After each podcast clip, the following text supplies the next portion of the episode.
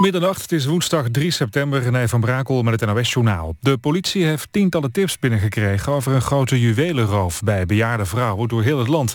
In de opsporing verzocht werd afgelopen avond om aandacht gevraagd voor de omvangrijke zaak. Een 31-jarige vrouw stal in 2 jaar tijd juwelen van 400 tot 500 bejaarden door met een smoes hun kamer binnen te dringen. Ze klopte op een rustig moment bij de bewoners aan en zei dat ze een medewerkster was.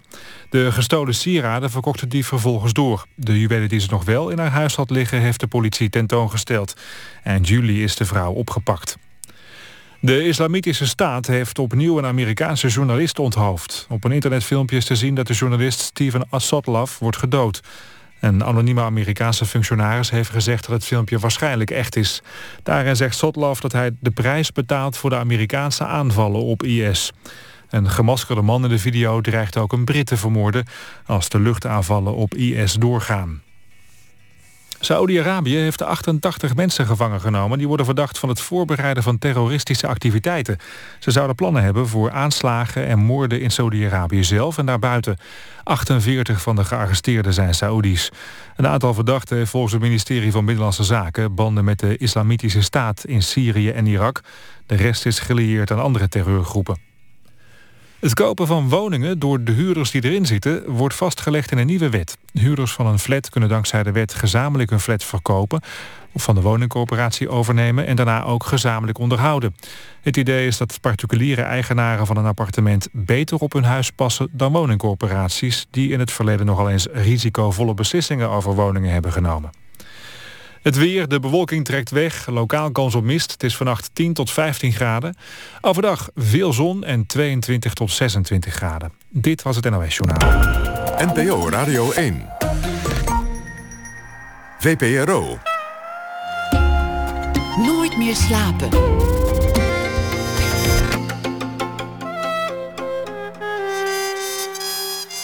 Met Anton de Goede. Ja, goedenacht en welkom bij Nooit meer slapen. Ook vannacht weer tot 2 uur te beluisteren. Met straks na ene aandacht voor A Most Wanted Man. De laatste film van de Amerikaanse acteur Philip Seymour Hoffman. Inmiddels immers overleden. We praten over de film met regisseur Anton Corbijn. Verder is er aandacht voor buitenaardse wezens in het stripboek Muggen, dat zich afspeelt in Meppel. En een nieuw verhaal van schrijfster Joey Smits. Maar we beginnen dit uur met de Vlaamse auteur Ann De Craemer. Welkom. Goeienacht. Ann De Craemer uit Vlaanderen, dames en heren, geboren in 1981. Je debuteerde in 2010 met 1001 dromen. Een reis was dat langs de Trans-Iraanse spoorlijn. Non-fictieboek over Iran, dat genomineerd werd voor de VPRO Bob den Uyl-prijs voor het beste literaire reisboek. Een jaar later verscheen een vertelling, Vurige Tong heette dat, waarin je de woede verwoordde die je beving toen je je realiseerde dat God niet bestond. Je knikt ja. Ik knik ja. En ik zeg zo van, ja, het was echt een autobiografisch geschrift. Absoluut, ja. Absoluut. In 2012 volgde De Seingever over een man die door het wielrennen veel verloor, maar toch van zijn fiets bleef houden. En reden om nu met je te praten en je welkom te heten, is het verschijnen van een nieuw boek, Kwikzilver geheten, net in de winkel, maar ik mocht het al vroeg lezen in drukproefvorm. En ik denk dat het een prachtige ontvangst zal beleven. En die ontvangst is trouwens ook al een beetje begonnen inmiddels, geloof ik, hè? Ja, vooral in Nederland. En dat maakt me wel blij eigenlijk. Ik heb de eerste 2 recensies zijn uit Nederlandse publicaties, krant, tijdschrift. En zijn heel positief. Dus ik denk dat voor een Vlaamse auteur is het toch altijd een soort droom die in vervulling gaat, als ook Nederland aandacht voor u heeft. Dus daarom ben ik ook zo blij om hier te zijn wel. Wat typisch, is dat belangrijker voor jou om in Nederland gerecenseerd te worden dan in België? Belangrijker mag ik niet zeggen, maar het duidt toch op een soort erkenning waar denk ik Vlaamse auteurs heel veel belang aan hechten. Want ik denk dat het wordt toch nog als soort richtinggevend gezien, als de Nederlandse recensenten of de Nederlandse kranten je kennen en vooral je goed vinden. En dan volgen de Vlaamse misschien ook wel eerder. Ja, dat denk ik wel. Dan kennen de Vlamingen je plots ook beter. Dan zeggen ze, oh, Nederland. Nederland recenseert haar of vindt haar goed. En ja. Dat eerste boek dat je schreef, een aantal jaar geleden, dat ging over je katholieke achtergrond en het dorp waar je uitkwam, Tielt. Ja. En ik vind het ontzettend mooi dat je geen woord hebt gehouden. Want je hebt in 2012 gezegd, ja, dat boek heb ik nou geschreven, maar hoe zei je het precies? Dat je je biotoop niet meer als decor zou gebruiken.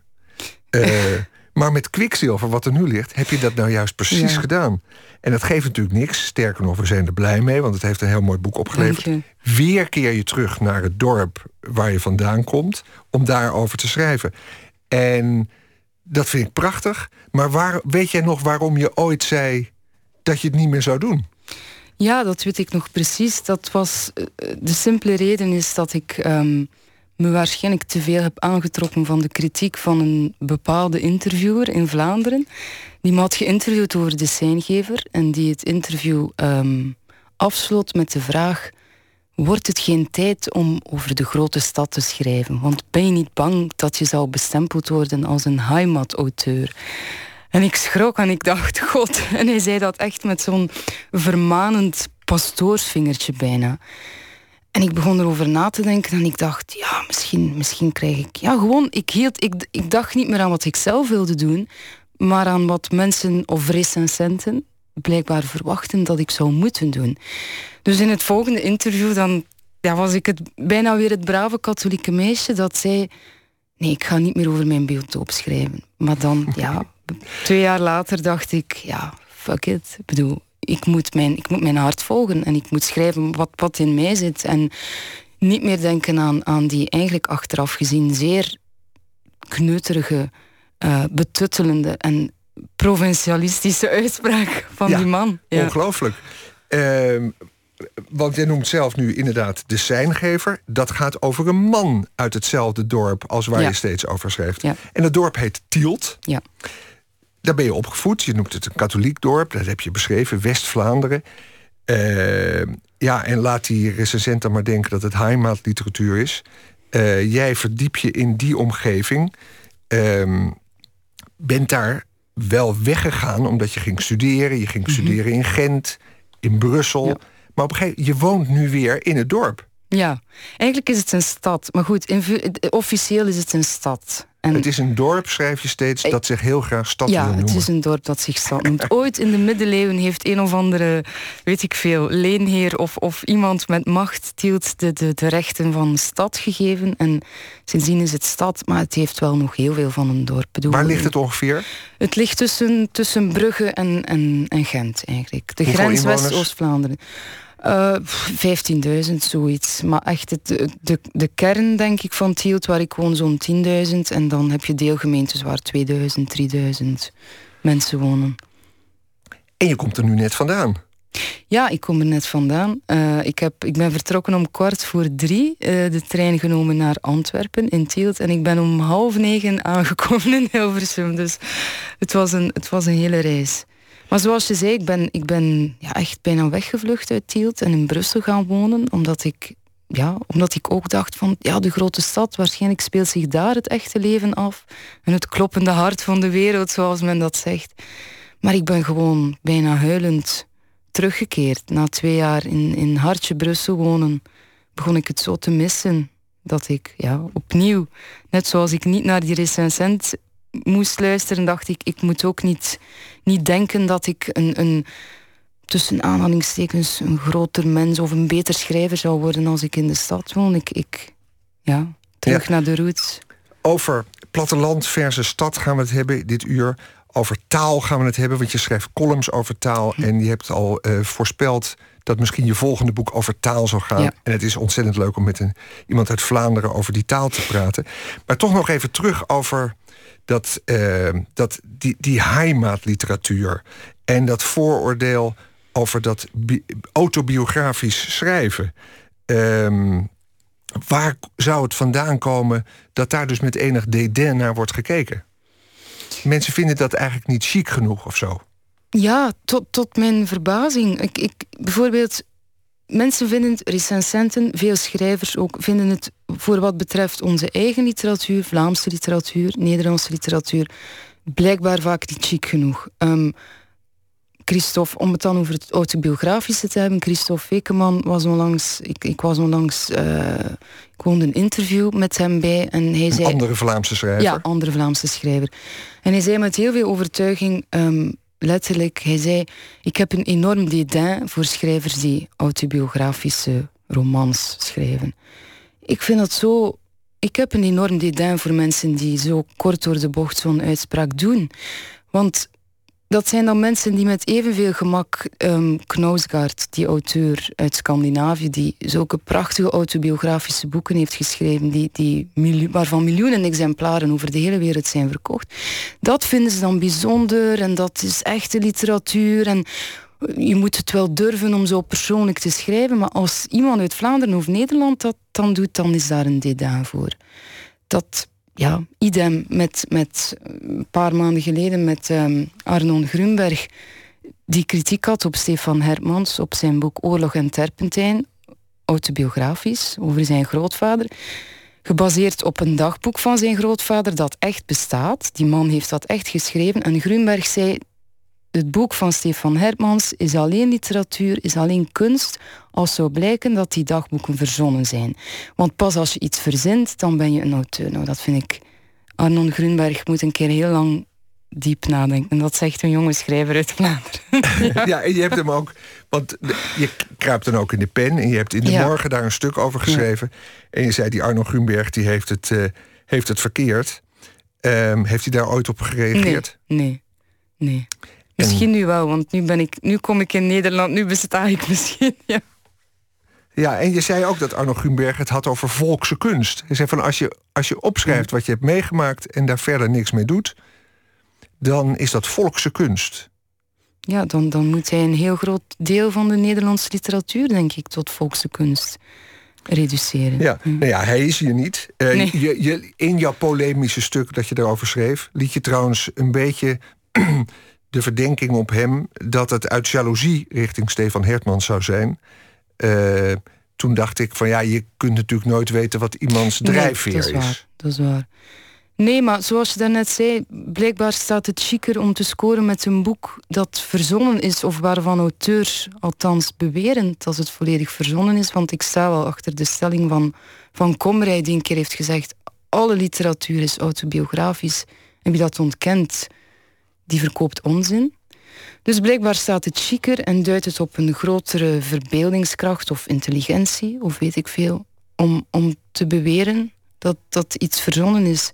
Terwijl ik vind dat het minstens evenveel kunde en talent en ook durf vraagt om neer te schrijven wat je werkelijk hebt meegemaakt. Ja, we kunnen nu eigenlijk, wat je heel vaak bij schrijvers niet doet, een romanpersonage 1 op 1 met de schrijver verwarren. Dat is natuurlijk een veelgemaakte fout in interviews. Maar we kunnen eigenlijk nu jouw boeken wel zo bekijken. En dan zie je dat je in het boek Vurige Tong, dat een jaar of 4 geleden verscheen, schrijft over die katholieke achtergrond in dat West-Vlaanderen. Mm-hmm. Dat West-Vlaanderen, dat kennelijk zo'n aparte katholieke achtergrond. Is dat katholieker dan andere delen van België? Ja, nog steeds. Je schetst ook dat Hugo Claus daar vandaan komt. Ja. Die heeft ook enorm geworsteld met het verdriet van België bijvoorbeeld. Staat er natuurlijk bol van. Ja. Jij bent een generatie later. Ja. Dus jij hebt er wellicht toch minder last van gehad dan hij. Bij hem was het natuurlijk heel streng, dat katholicisme. Ja, absoluut minder last. Maar ik heb dat boek ook willen schrijven om te laten zien dat katholicisme en de invloed daarvan niet weg is. En zeker in de plek waar ik vandaan kom, Tielt, is toch een dorpstad waar het nog heel erg aanwezig is. En, hoe? Noem eens een voorbeeld. Je komt er net vandaan. Je was er vanochtend nog. Ja, er is de katholieke charismatische beweging bijvoorbeeld, is een tak binnen de katholieke kerk. Dat een soort, ja, ik mag zeggen, extreme vorm van heel strenge vorm van katholicismebeleid. En de hoofdzetel is in een zijstraat van de straat waar ik woon. Koningin Fabiola is daar lid van bijvoorbeeld.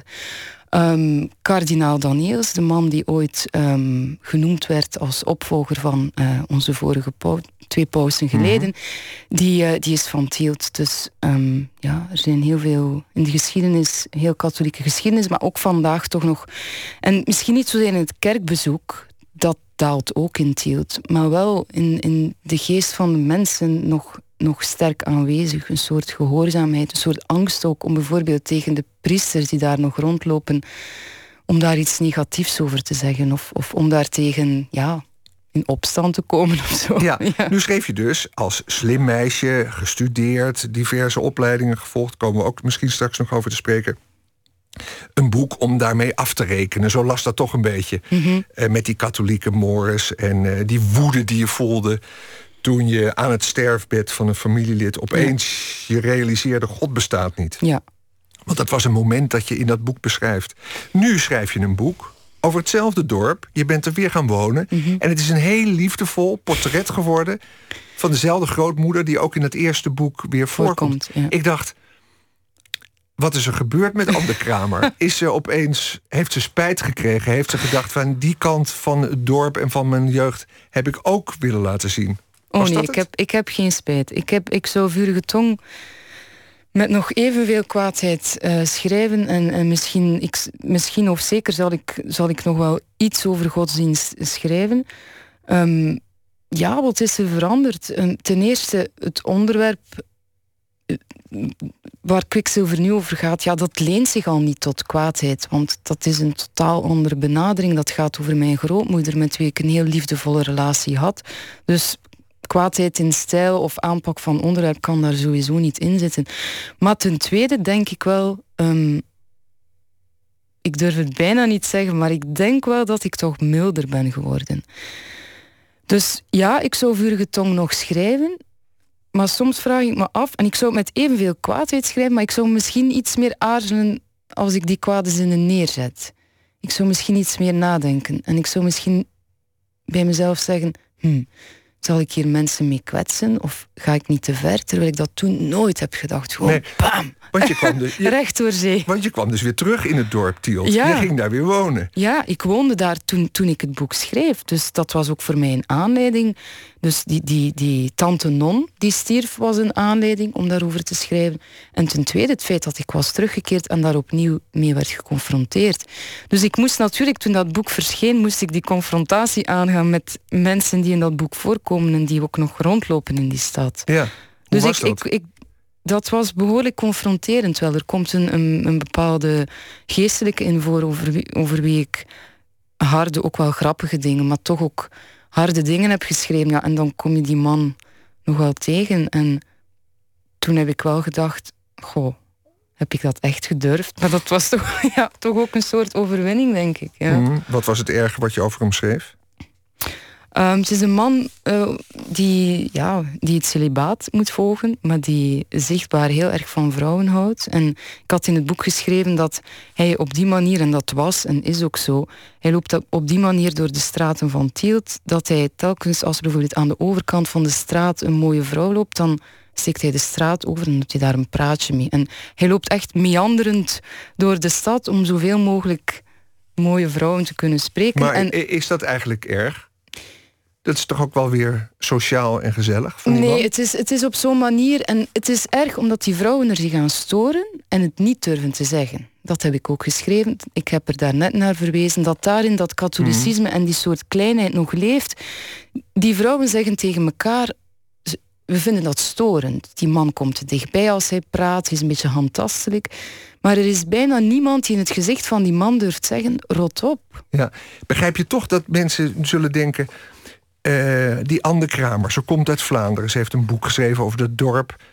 Zo bijzonder is dat dorp niet. Het is klein, er wonen 15.000 mensen. Ze heeft een boek over Iran geschreven. Ze ging reisjournaliste worden.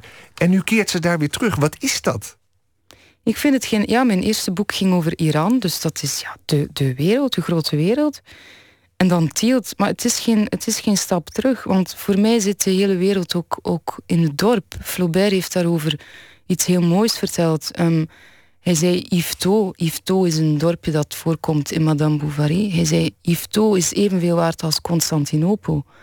En dat is bijna mijn, voor wat betreft die 3 boeken over Tielt die ik heb geschreven, is bijna mijn motto. Tielt is evenveel waard als Teheran.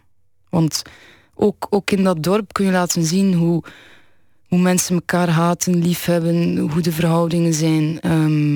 En het mooie is dat Tiel heette je welkom. En bij Iran kom je de grens niet meer over. Nee, ik mag niet meer binnen. Nee. Dus dat is toch wel een wezenlijk verschil. Ja.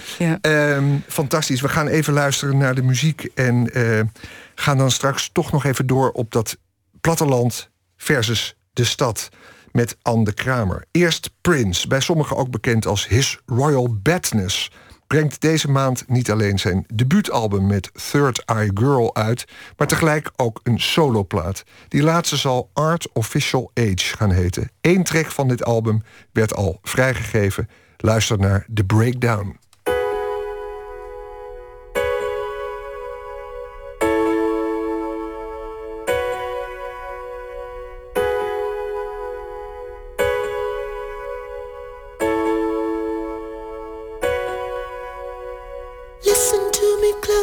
As the story unfolds, this could be the saddest story ever been told. I used to want the house with the biggest pool. Reminiscing now, I just feel like a fool. Breaking me down, down, down. Keep breaking me down, down, down. Keep breaking me down, down, down. Keep breaking me down,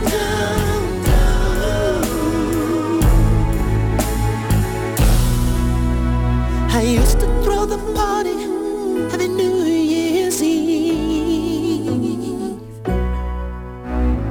First one intoxicated, last one to leave. Waking up in places that you will never believe. Give me back the time. You can keep the memories. Keep the memories. You keep breaking me down, down, down. You keep breaking me down, down, down. Oh, you keep breaking me down, down, down. You keep breaking me down, down.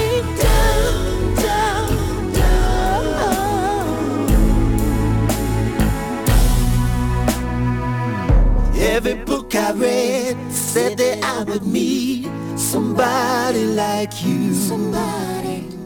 Whenever I was sorry, so sorry for the things I used to do. Oh, wow. A journal full of numbers that I used to go through. 1, 2, 3, 4, 5, 6, 7, all behind me now. All because of you. All because of you.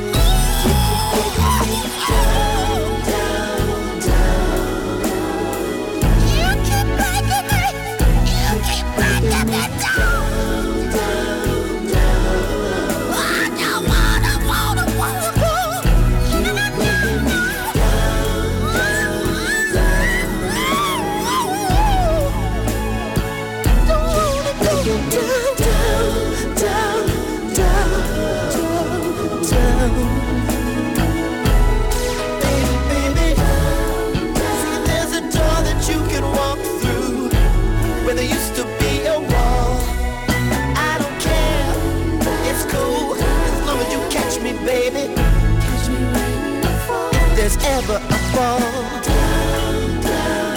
Closer to the breakdown. Closer to the breakdown. Closer we get, closer we get, closer we get, closer we get, closer we get, closer we get, closer we get, closer we get to the breakdown.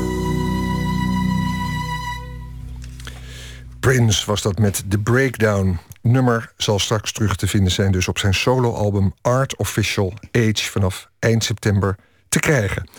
En we praten hier verder met Ann De Craemer, schrijfster van het boek Kwikzilver.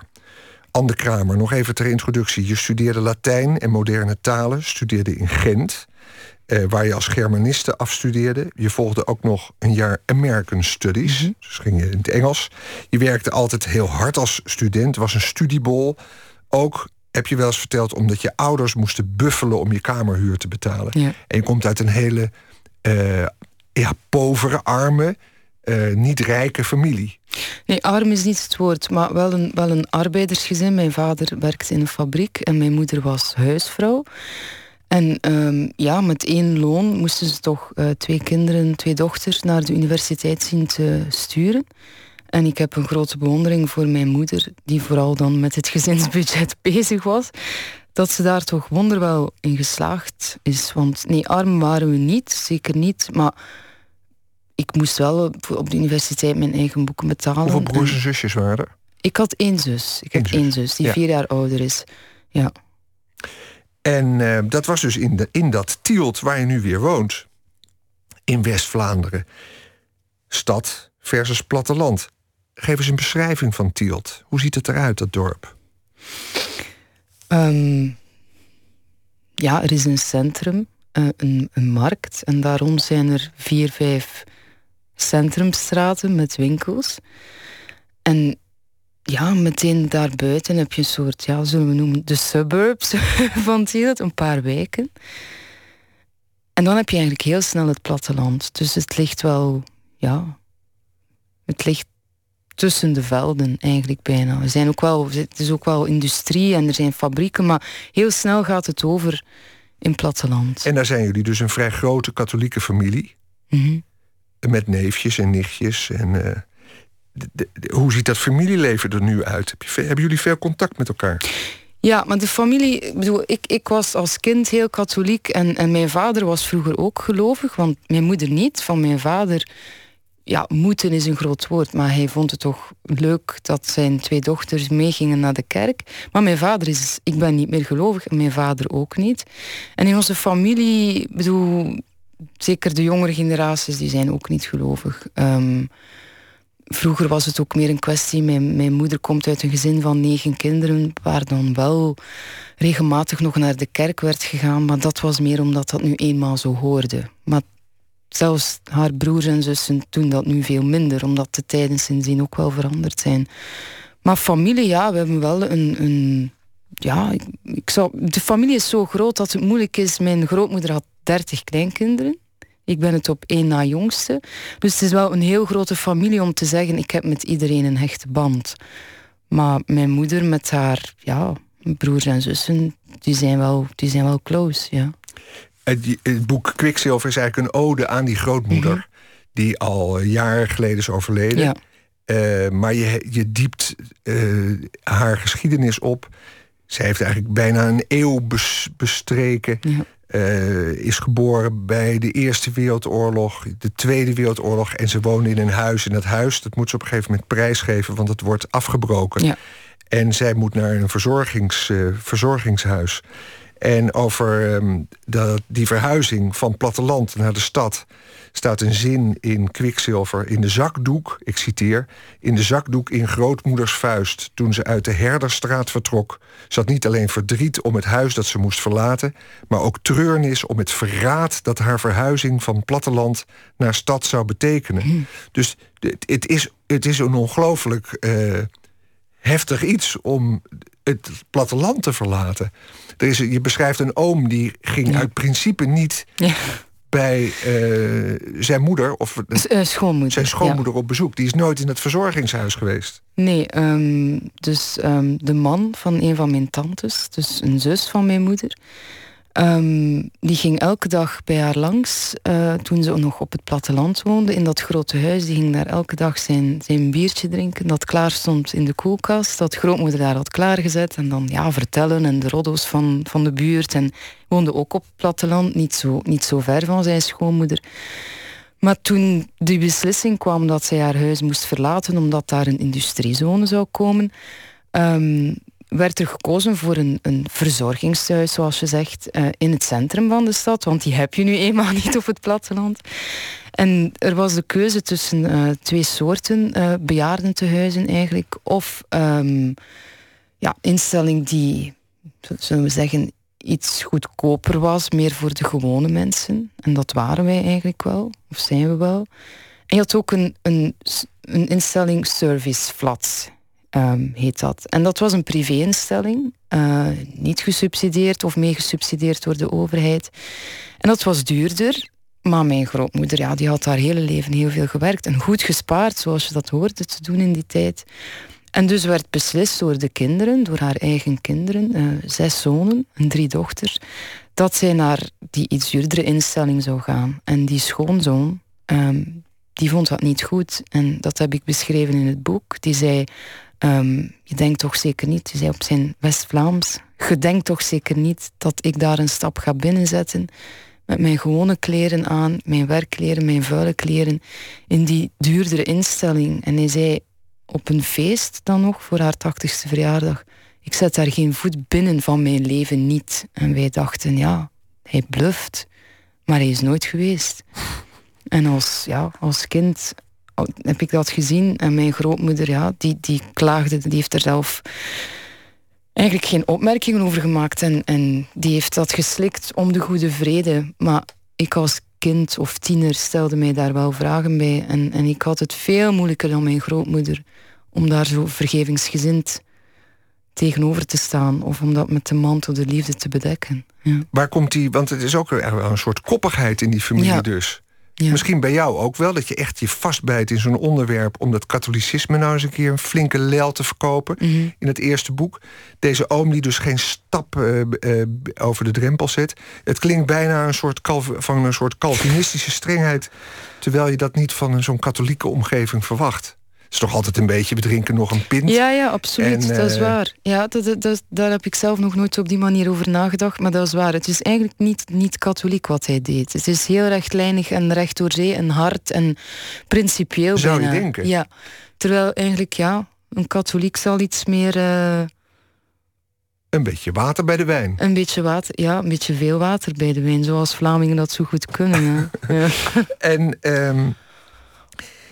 Ja, want ik probeer me dan een voorstelling te maken van die katholieke omgeving. En ook, dat ik zeg net wel van wat voor studies je gevolgd hebt. Die taal, mm-hmm. was dat iets uit de familie? Misschien was het die oma wel, die verhalen vertelde. Ja, komt het daar vandaan? En komt ook jouw liefde voor die oma uit die taal vandaan? Dat ze is het die kant? De taligheid die je niet associeert met katholicisme. Want... Ja, mijn vooroordeel misschien, maar de katholieken die lazen de Bijbel niet. Nee, jullie wel. Als we zo mogen opsplitsen, ja. De liefde voor mijn grootmoeder was gewoon de liefde voor mijn grootmoeder. En heeft niet zozeer te maken met één bepaald aspect van haar. Maar het is wel zeker waar dat... Ik heb me vaak afgevraagd van wie heb ik die drang om te schrijven en ook ik durf het bijna niet, het is ook zo Vlaams om dat bijna niet te durven, het talent om te schrijven. Mm-hmm. Van wie heb ik dat gekregen? Want ja, mijn ouders die schrijven niet of... En toen ik dit boek schreef, toen ik Kwikzilver schreef, ben ik toch wel tot de ontdekking gekomen dat het toch van mijn grootmoeder moet komen. Want alle literatuur begint tenslotte met het verlangen en de drang om verhalen te vertellen. En toen zij haar huis moest verlaten en dus haar horizon ook letterlijk kwijt was, ze kon vanuit haar keukenraam heel ver kijken, kwam ze in die serviceflat, in dat bejaardentehuis, zag ze gewoon een grijze, smalle straat.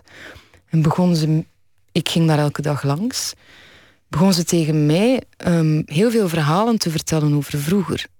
En echt, ja, prachtige verhalen, heel gedetailleerd en heel vaak herhaalden ze ook die verhalen.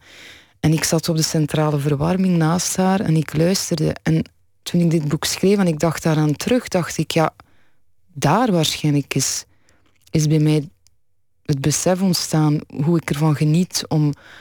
om verhalen met mensen te delen, om aan mensen te luisteren en om die verhalen door te vertellen. Dus mijn grootmoeder heeft eigenlijk nooit andere zinnen neergeschreven dan die op haar boodschappenlijstje. Maar eigenlijk was ze een schrijver zonder dat ze het wist. En, mm-hmm. Ja. Is er nu een bepaald verhaal in jouw hoofd waar je aan denkt, wat ze vertelde? Ja, ik denk toch heel vaak terug aan het verhaal over haar, een van haar... Eigenlijk had ze 10 kinderen, maar er is één zoon kort na de Tweede Wereldoorlog gestorven. Een zoontje van zo'n 5 maanden. Het woord wiegedood bestond toen nog niet, maar op een ochtend stond ze op en mijn grootvader ging naar zijn werk en ze maakte zijn boterhammen klaar, want dat deed ze elke dag voor hem. En toen hij net vertrokken was, wilde ze dat zoontje uit zijn wieg halen en hij had het koud en ik weet echt nog hoe ze dat vertelde, alsof het, ja, ze was toen al 80, maar ze vertelde dat nog steeds met tranen in haar ogen, alsof het gisteren gebeurd was. Dus ze haalde dat kind uit zijn wieg en het had koud. En ik vergeet nooit hoe ze zei... Haar man, Camille, dus mijn grootvader heette Camille. Camille had net de stoof aangestoken. De stoof is de kachel, dus de houtkachel. En die had warm en ik legde het kind op de kachel. Want in mijn paniek dacht ik, dit kan niet. Heeft het gewoon koud, want het was februari 1946... En dat heeft ze zo vaak verteld en dat ja, vond ik zo aangrijpend. Maar ik merkte ook, en dat heb ik ook ontdekt toen ik dit boek schreef, dat het steeds opnieuw vertellen van dat verhaal, dat haar dat ook een grote troost gaf. Dus toen besefte ik dat niet. Maar terugkijkend heb ik daar ook onbewust geleerd dat verhalen vertellen en dus eigenlijk literatuur, dat dat ook heel troostend kan zijn. En mensen ook... ja, klinkt misschien klef, maar dichter bij elkaar kan brengen. Want ik wist niet eens... Voor mijn grootmoeder in die serviceflat woonde, had ze dat verhaal nooit verteld. Maar plots was ze niet meer op die plek waar ze ooit dat zoontje kwijt was. En plots, door die afstand, niet alleen in de tijd, maar plots ook in de ruimte, ontstond die behoefte om dat verhaal te vertellen. Ja, mooi verhaal. Mooi verhaal, een treurig verhaal. Mm-hmm. Maar goed dat dat eruit kwam bij die oma... Dit, vooral het overlijden van een kind, was heel vaak een onderwerp dat niet besproken werd. Ja. Dat verzwegen werd. Bijna alsof je het daarmee kon ontkennen. Maar dat gebeurde natuurlijk dan alleen maar averechts. Ja, maar ze besprak het ook niet met iedereen. Dat is dan ook typerend, denk ik, voor de band of de relatie grootouders-kleinkinderen. Met haar eigen kinderen sprak ze daar minder over. Waarschijnlijk ook omdat ze dacht dat het voor hen gevoeliger lag. Want het was tenslotte een broer die ze verloren waren. Een broertje dat ze verloren waren. Maar ja, het heeft toen ze dat verhaal... ja, ik weet niet voor de hoeveelste keer vertelde... maar op een bepaald moment stond ze gewoon op... en liep ze naar haar slaapkamer in die serviceflat... en haalde ze haar tas uit. Die tas zat dan achter slot en grendel in de kleerkast. En ze haalde haar portemonnee uit die tas. En daar zat achter haar identiteitskaart zat het doodsprentje van dat zoontje. En dat liet ze me zien. En dat, ja, daarvan, als ik dat dan vertel tegen mijn moeder, zegt ze... Dat deed ze met ons niet op die manier. Ik denk dat grootouders, en ik zie dat nu ook met mijn eigen ouders en hun kleinkinderen, dat ze toch, als het emoties betreft, toch vaak een stap verder durven gaan dan ze dat met hun kinderen doen. Hoe woon jij daar? Woon je weer bij die familie? Woon je bij je ouders? Nee. Je woont op een zelfstandige... Ja. Woon je alleen? Ik woon alleen, ja. Je hebt geen gezin, je hebt geen partner, je hebt geen kinderen. Nee. Ik heb mijn boeken. Ja, maar ik woon daar... Ja, het is heel dubbel natuurlijk. Ik heb 2,5 jaar in Brussel gewoond. Ik ben nu terug. Ik ben heel blij dat ik terug ben. Want ik zeg vaak, ik kan opnieuw... Als ik mijn fiets neem en na 5 minuten kan ik opnieuw verkijken. Zie ik koeien en zie ik de horizon. Maar tegelijk mis ik ook wel de grote stad. Ik mis vaak de drukte. Maar toch, ik sommige mensen zeggen, je zal ooit wel, je zal terugkeren, maar ik keer niet terug. Het hoeft ook helemaal niet. Nee. En het is fantastisch. En vanuit daar, ik heb nu een soort beeld van dat je toch uitkijkt over een soort kaal gebied. Is het er mooi eigenlijk bij Tielt? Nee, dat moet ik eerlijk bekennen. Dat is een misverstand. Het is niet mooi in Tielt. Nee, maar ik kijk niet. Dat is dan ook natuurlijk het dubbele aan mij. Ik ben teruggekeerd naar Tielt om ver te kunnen kijken op 5 minuten fietsafstand. Maar ik woon wel in het centrum, in de drukste straat. Dus ik heb voor mezelf een soort compromis gemaakt. Ik keer toch terug, een beetje in de stad maar woont. Toch nog een klein beetje stadsgevoel. En daar zit je dan lekker polemische stukken tegen Arnon Grunberg te tikken voor de morgen. En columns voor HP De Tijd. En dit boek Kwikzilver, dus de literatuur vaart er wel bij. En je hebt ook geschreven over David van Rijbroek, die in Zomergasten ook nog zo'n mooi pleidooi hield voor het schrijven over de omgeving waar je vandaan komt. Hij ging zelfs zo ver dat hij zei, die mensen die schrijver willen worden, laat ze niet Nederlands gaan studeren, want dat verpest zo'n boel. Ben je het daarmee eens trouwens? Daarmee niet, denk ik. Ik heb zelf Nederlands gestudeerd en nee, voor mij heeft dat niet de boel verpest.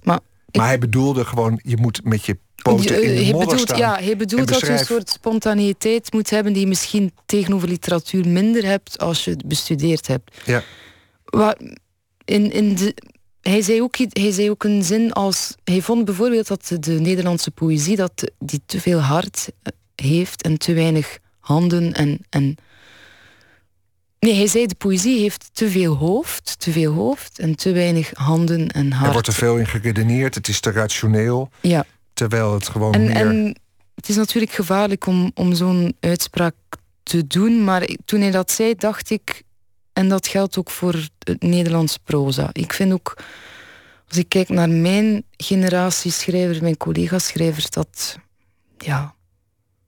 Dat het toch ook vaak iets te steriel en iets te geconstrueerd, heel uitgewerkte plotlijnen. Daar had Van Rijbroek het ook over die plot. Hij zei, er zijn te veel boeken met een veel te beredeneerde plot. En hij zei, ik hou niet zo van plot. En ik ook niet. Kwikzilver heeft ook geen duidelijke plot. En ik heb een leven genoteerd van een vrouw, van mijn grootmoeder. En ik heb natuurlijk nagedacht over de vraag, moet ik daar... meer plot aan geven, moet ik meer naar meer verhaallijnen aan toevoegen. Maar ik wilde dat bewust niet doen, want het leven, haar leven, het leven, heeft geen plot. En de uitdaging bestond er voor mij in, omdat het leven zo natuurlijk en eenvoudig mogelijk op te schrijven, zonder dat je daar geconstrueerde verhaallijnen aan toevoegt. We gaan even luisteren naar muziek. Uit Costa Mesa, Californië, komen de Abigails, een alternatieve countryband rond zanger-gitarist Warren Thomas. Van dat album, Toendra, draaien we het nummer For You.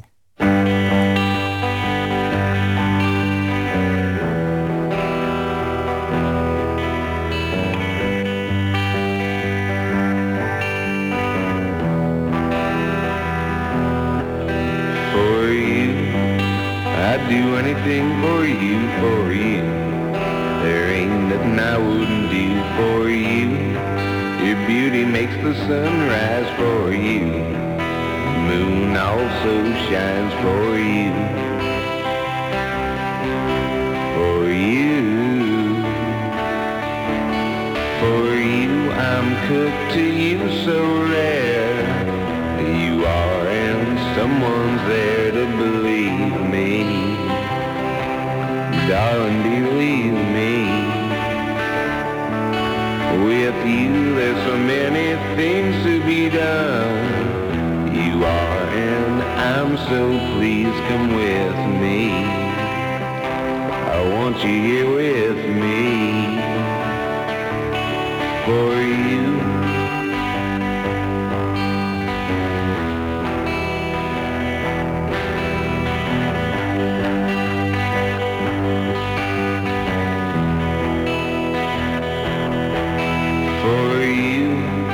I'd do anything for you, for you. There ain't nothing I wouldn't do for you.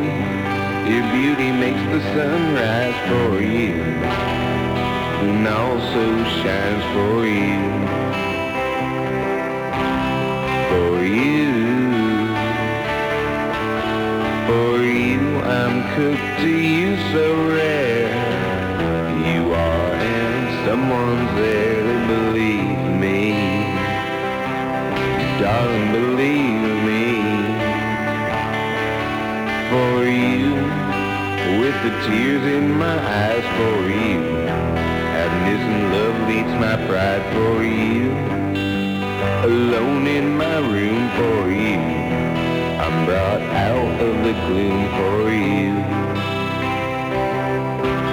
for you, for you.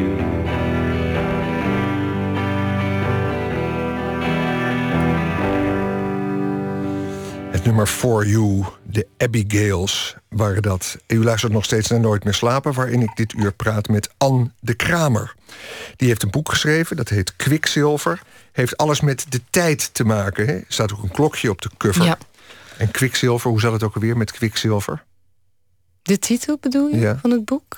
Komt er ook ergens in voor? Ja, maar daar mag ik wil dat liever een mysterie houden. Mensen, oh, okay. Ja, heel veel mensen denken, ik vind het wel leuk dat mensen moeten raden, oh, okay, wat het betekent. Ja, ik mag niet alles, okay, maar het heeft met de tijd te maken. Ja, en met de vloeibare en vaste toestand, juist, waarin kwik kan verkeren. En een parallel met het woord. Dus meer, ja, zeg ik en niet. Tijd is belangrijk in het boek, want je bent teruggegaan in het beschrijven van een huis en rond een lieve grootmoeder die je al een ode hebt gebracht. Ergens zeg je ook, zolang er nog over iemand gepraat, ja, wordt, is hij niet helemaal verdwenen, ja, en leeft hij nog. Dat is natuurlijk een prachtige gedachte. Een citaat is: ik moest de armworsteling aangaan en laten zien dat taal groter is dan tijd. En dat woorden in staat zijn om het gevecht te winnen. Ik moest grootmoeders wegglippende verhalen één voor één oprapen, verzamelen en ze vaste stof laten worden. Ja. En dat heb je gedaan. En je bent Vlaams en je schrijft over taal. En hier ook weer, die taal is natuurlijk de redding. De taal is groter dan de tijd, schrijf je. Ja. En je hebt zelf niet helemaal helder waar dat vandaan komt. Maar vaststaat dat je er enorm in vastbijt in taal. Ja. En ook het onderscheid tussen Nederlands en Vlaamse taal. Is het niet? Ja, ik heb een taalblog voor de morgen. En een van de stukken die ik daarvoor geschreven heb gaat over het verschil tussen Belgisch, Vlaams-Nederlands en Nederlands-Nederlands. Het echte Nederlands, zoals Nederlanders dat dan, of sommige Nederlanders dat beweren. En de aanleiding was deze roman, Kwikzilver. Een roman van een Vlaamse auteur wordt altijd geredigeerd door een Nederlandse eindredacteur. En dan krijg je, als je bij een Nederlandse uitgever zit. Als je en bij, dat zit je, want je zit bij de bezige bij. Ik zit bij de bezige, ja, bij. Maar ik denk anders ook, hoor. Ik denk dat bij Vlaamse uitgeverijen, omdat die boeken dan sowieso ook heel vaak in Nederland verschijnen, dat men wel een Nederlandse eindredacteur aanstelt. Ja, maar je geeft ook voorbeelden. Bijvoorbeeld Hola Pola, schrijf je ergens. Zeg, ja, dat is nou typisch Vlaams. Ja, ik weet helemaal niet wat het is, Hola Pola. En ik denk, geen Nederlander ook. nee, maar dat is geen voorbeeld uit mijn boek dat ik gegeven heb. Nee, dat is... maar het is wel een voorbeeld waar je het over hebt ergens, toch? Ja, maar het is een voorbeeld in die column om mijn punt te maken dat uit de context kan je wel afleiden wat die Hola Pola betekent. Iets van hola. Ja, iets van Homa. Toch, ja, hola is dat eigenlijk gewoon nog Nederlands. Maar ik heb in die column een aantal voorbeelden gegeven van als je dan een manuscript terugkrijgt van een Nederlandse eindredacteur. Ik heb het dat bepaalde woorden worden terecht veranderd. Woorden waarvan je weet dat Nederlanders ze niet zouden begrijpen uit de context. Maar er worden ook vaak woorden veranderd die ik gewoon niet wil veranderen.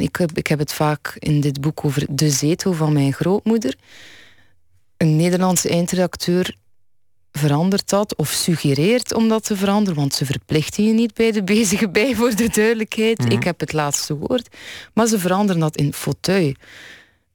Maar dat is niet echt. Dat, dat geloof ik zelf. Ik moet zelf geloven wat ik schrijf. Als ik dit boek zou herlezen en ik lees de fauteuil van mijn grootmoeder, dan geloof ik dat niet. Of bijvoorbeeld als ik het heb over die stoof waarop ze dan helaas dat dode zoontje legde, dat wordt dan veranderd bijvoorbeeld in kachel. Ja, nee, het is de stoof. En mm-hmm. ik denk dat Vlamingen daar een soort Vlaamse auteur... Ik heb ook een soort oproep gedaan in die column aan Vlaamse auteurs van... We moeten ook ons eigen idioom, onze taaleigenheid niet verliezen, omdat de Nederlandse norm nu eenmaal zegt dat dat zo zou moeten zijn. Ik vind, er mag voor mij een norm zijn, maar zoals wij zeggen ook niet bij bepaalde typisch Nederlandse woorden, bijvoorbeeld pinnen. Toen ik de eerste keer het woord pinnen hoorde, had ik geen idee wat het was. Maar wij veranderen ook niet in een roman van een Nederlandse auteur dat we in geld afhalen of geld uit de muur halen. Dus... Is het eigenlijk belangrijk? Want de voorbeelden die je nu noemt, ja, een fauteuil of een zetel, zal mij verder worst zijn eigenlijk wat er staat. Ja. En ik kan me ook voorstellen dat de betekenis gewoon anders is. En dat wat wij een fauteuil noemen in jouw omgeving waar je vandaan komt, mm-hmm. een zetel heet. Misschien is belangrijker de stukken die je schrijft, waar je bijvoorbeeld het taalgebruik van politici te lijf gaat.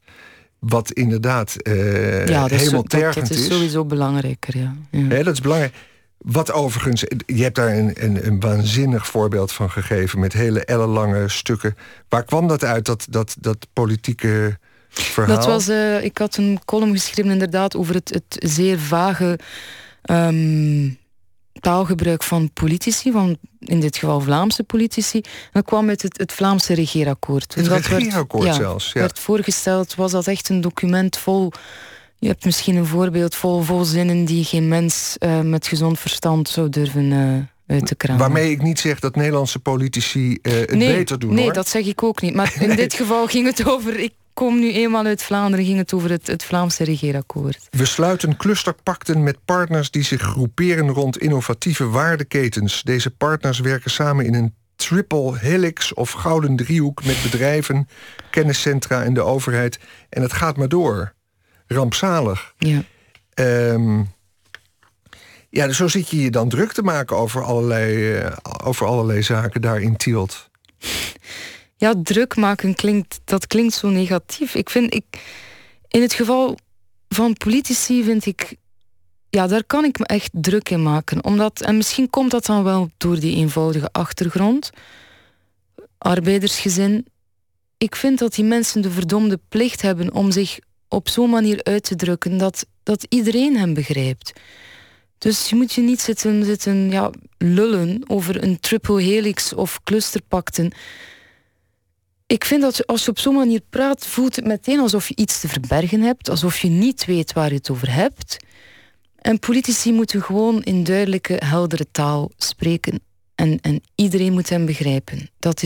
Dat maakt deel uit, vind ik, van een democratie, van een democratische plicht, om daar belang aan te hechten. Maar dat doen ze duidelijk niet.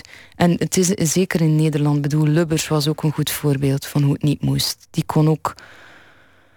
Ik heb een aantal uitspraken van hem opgezocht, dat het Lubberiaans is gewoon... Dat is ook heel vaak onbegrijpelijk. Ja. Ik heb al een hele tijd niet meer aan Ruud Lubbers gedacht. Maar het is toch eigenlijk goed om te doen. Als je nou een soort overzicht over jouw werk hebt... hebben we dat dit uur gekregen en hebben we met je kennis gemaakt. En dan hebben we nog onbesproken gelaten je scriptie... die ooit over Kader Abdollah ging. Ja. En over dat Iran-boek. Ja. Alsof dat een... andere Ann De Craemer was die dat schreef. En tegelijkertijd is het natuurlijk ook niet zo. Want als je het hebt over de scheiding tussen platteland en stad... heeft het misschien ook wel te maken met wat je bij Iran van plan was te onderzoeken. Zie jij een link?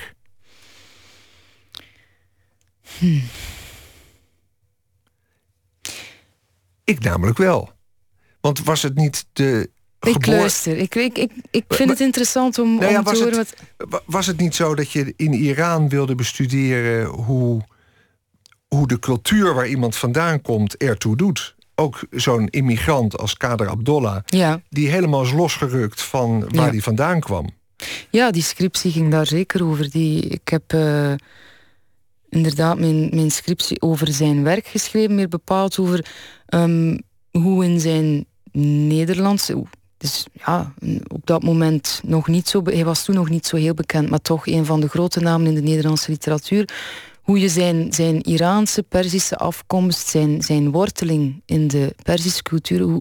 hoe je daarvan sporen terugvindt in zijn werk. Dus, de kern is worteling. Ja, eigenlijk. Ja, opnieuw. Ja. Zoals jij in West-Vlaanderen geworteld bent... zozeer dat je in de war raakt... als je al in Gent op een kamer gaat zitten. Ja, precies. En zo wordt toch duidelijk eigenlijk hoe belangrijk het is... waar je vandaan komt en hoe je dat een leven lang met je draagt. Ja, zeker. En zo zal dat voor vele immigranten precies zo gelden. Ja, dat is waar. Ja.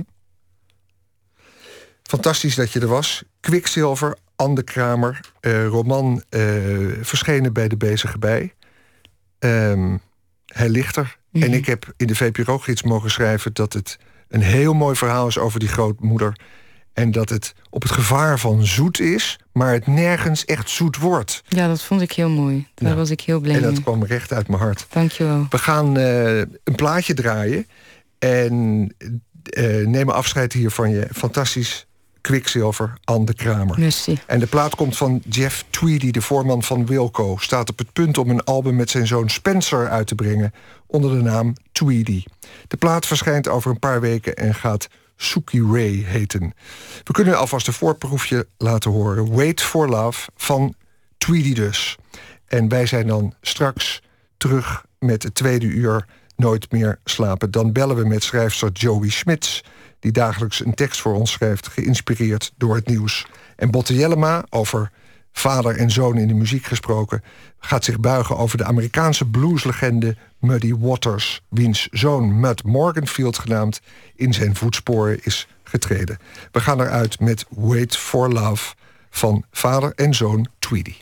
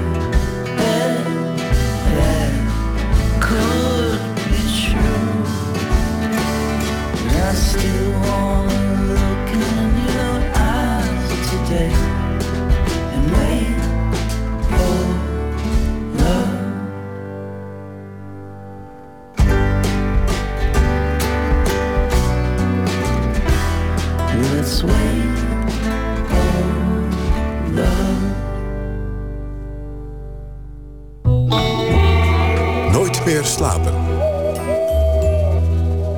Op Radio 1, het nieuws van alle kanten.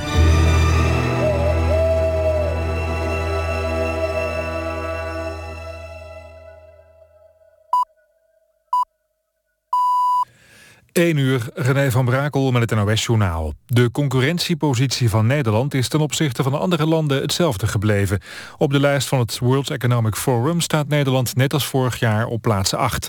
In 2012 was het plek 5. De daling kwam toen door te weinig innovatie. De afgelopen tijd zijn er juist veel meer technici en ingenieurs bijgekomen. En verder zijn het hoge niveau van het onderwijs en de zeer goede infrastructuur sterke kanten van Nederland. Maar onder meer door hoge personeelskosten maken andere landen concurrerender. Zwitserland staat in de lijst nog altijd op de eerste plaats. Op de luchthaven van Suriname is een zoon van oud-jungle-strijder en huidig politicus Ronnie Brunswijk gearresteerd. Hij had volgens Surinaamse media 5,5 kilo cocaïne bij zich.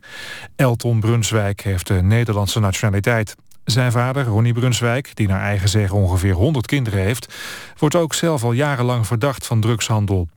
Er is een arrestatiebevel tegen hem uitgevaardigd door de Franse autoriteiten.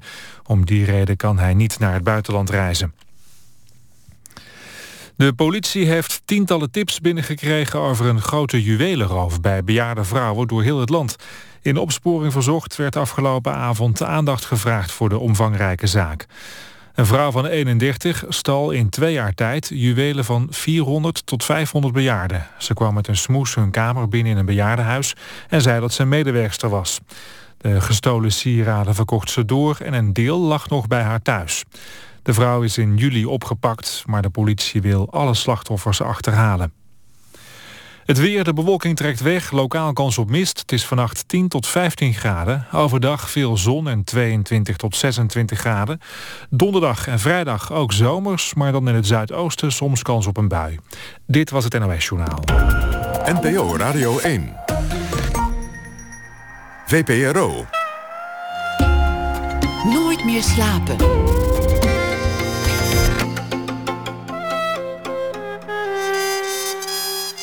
Met Anton de Goede.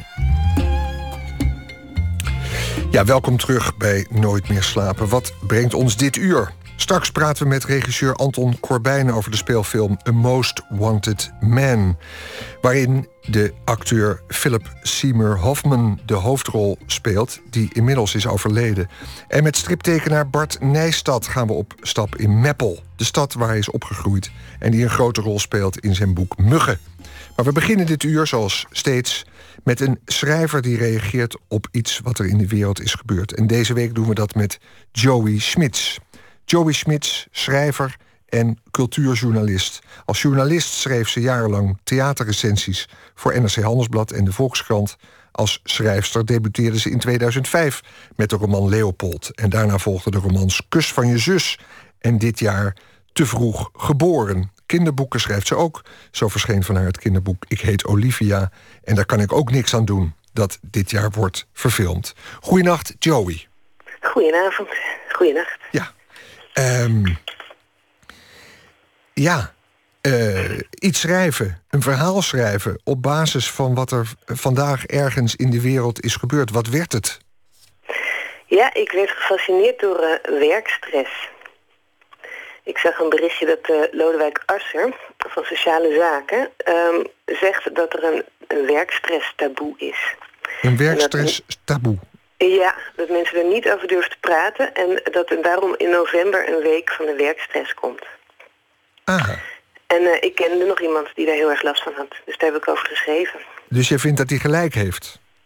Ja, uiteraard. Hoezo uiteraard? Zal ik het verhaal voorlezen? Dan wordt alles duidelijk.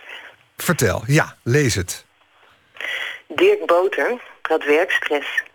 Exact wat de minister signaleerde. Te veel met zijn werk bezig. Te bezorgd.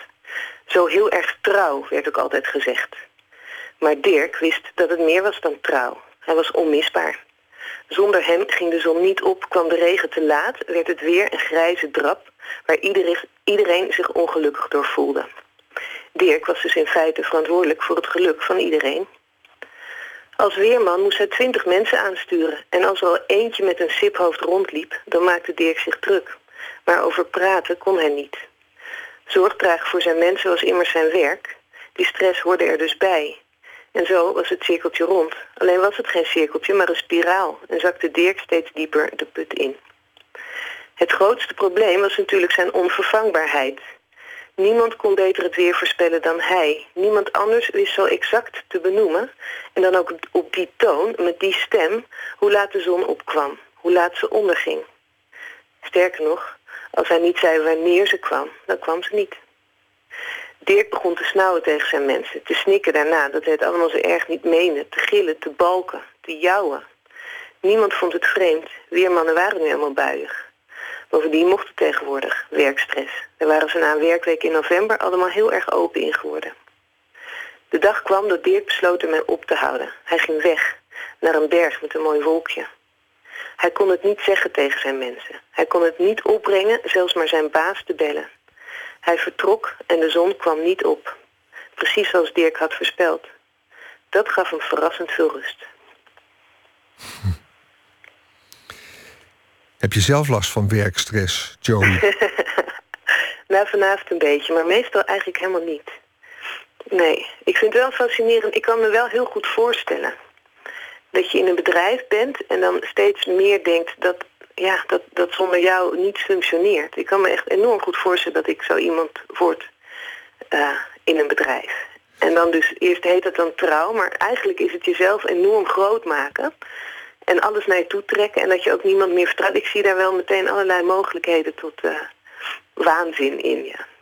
Maar wat zijn nou de details van wat Asscher Wilfert? Kan je daar iets meer over zeggen? Want een week tegen de werkstress, ik kan me daar zo weinig bij voorstellen. Nou, het gaat er volgens hem over dat werkstress een taboe is. Dat mensen niet snel durven te zeggen dat ze stress hebben. En dat daar veranderingen moet komen. En dan wil hij allerlei verschillende soorten werk bij elkaar brengen en manieren waarop mensen met stress omgaan. En dan gaat iedereen van elkaar leren. Ik kan me voorstellen dat mensen er last van hebben en er niet mee naar buiten willen komen als ze bang zijn voor hun baan. Ja. Dat zou ik me kunnen voorstellen, maar daar verandert zo'n week dan toch niks aan? Ja. Ja. Ik kan me ook voorstellen dat sommige banen gewoon stress opleveren en dat dat onderdeel van je werk is.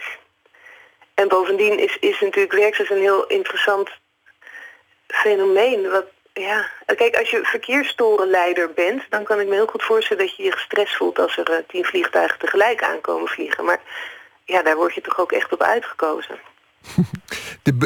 De buienvoorspeller die jij net in je verhaal noemt, die vindt zichzelf onmisbaar. Daar begint natuurlijk bij veel mensen stress.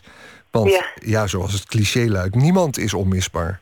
Ja, als je daar nou al mee, begint dat je te realiseren, verdwijnt er misschien al wel veel stress. Ja, maar dat is die enorm moeilijke paradox. Dat als je heel groot bent of je voelt althans heel groot, dat klein zijn natuurlijk wel het laatste is wat je je kan voorstellen. En dat dus juist door jezelf als het ware te krimpen inwendig, dat je dan dus ontspannender zou kunnen worden.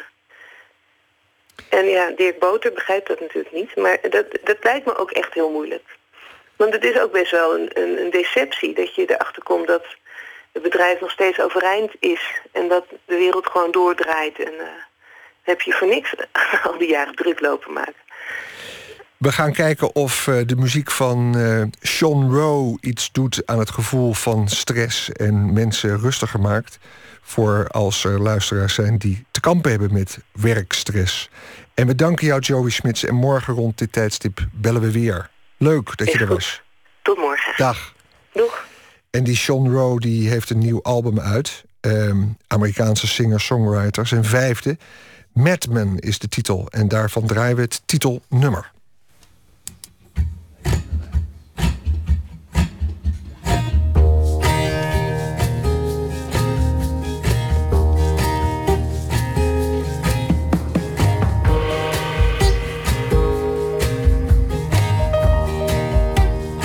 You can call me a madman, but I'm spoken for. You can take my positions, leaves me an open door.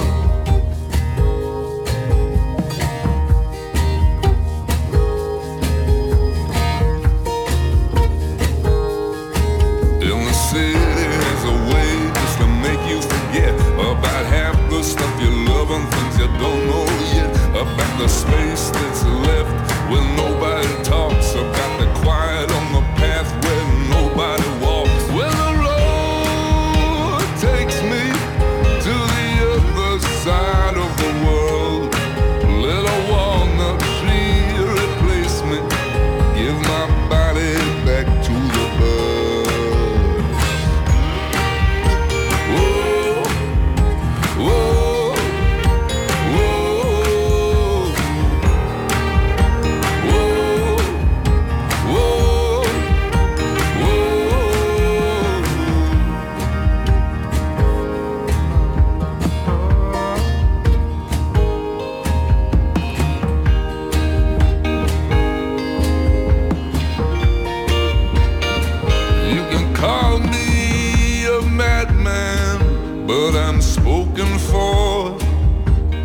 Should I blame my profession, or should I bless the war?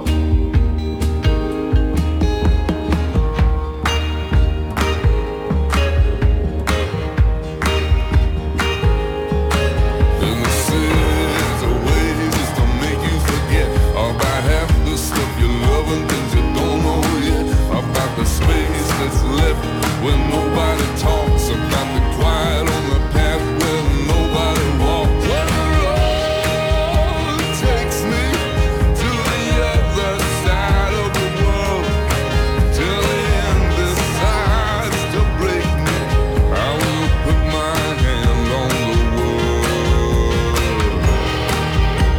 Whoa, whoa, whoa.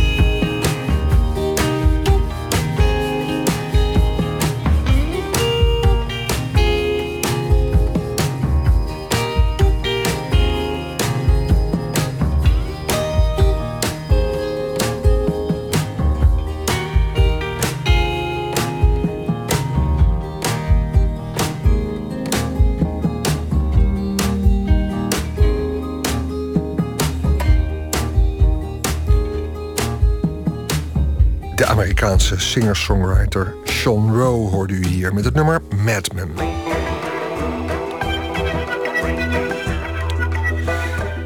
En dan nu Anton Corbijn, die we kennen als fotograaf, maar die we ook kennen als regisseur. Na Control en The American maakte Anton Corbijn zijn derde speelfilm, getiteld A Most Wanted Man. En het is een John le Carré-verfilming over spionage na 9-11. De hoofdrol wordt vertolkt door de acteur Philip Seymour Hoffman. Jawel, de man die dus inmiddels is overleden. Gisteravond ging de film in première en Floortje Smit sprak met Anton Corbijn in AI, het Filmmuseum in Amsterdam.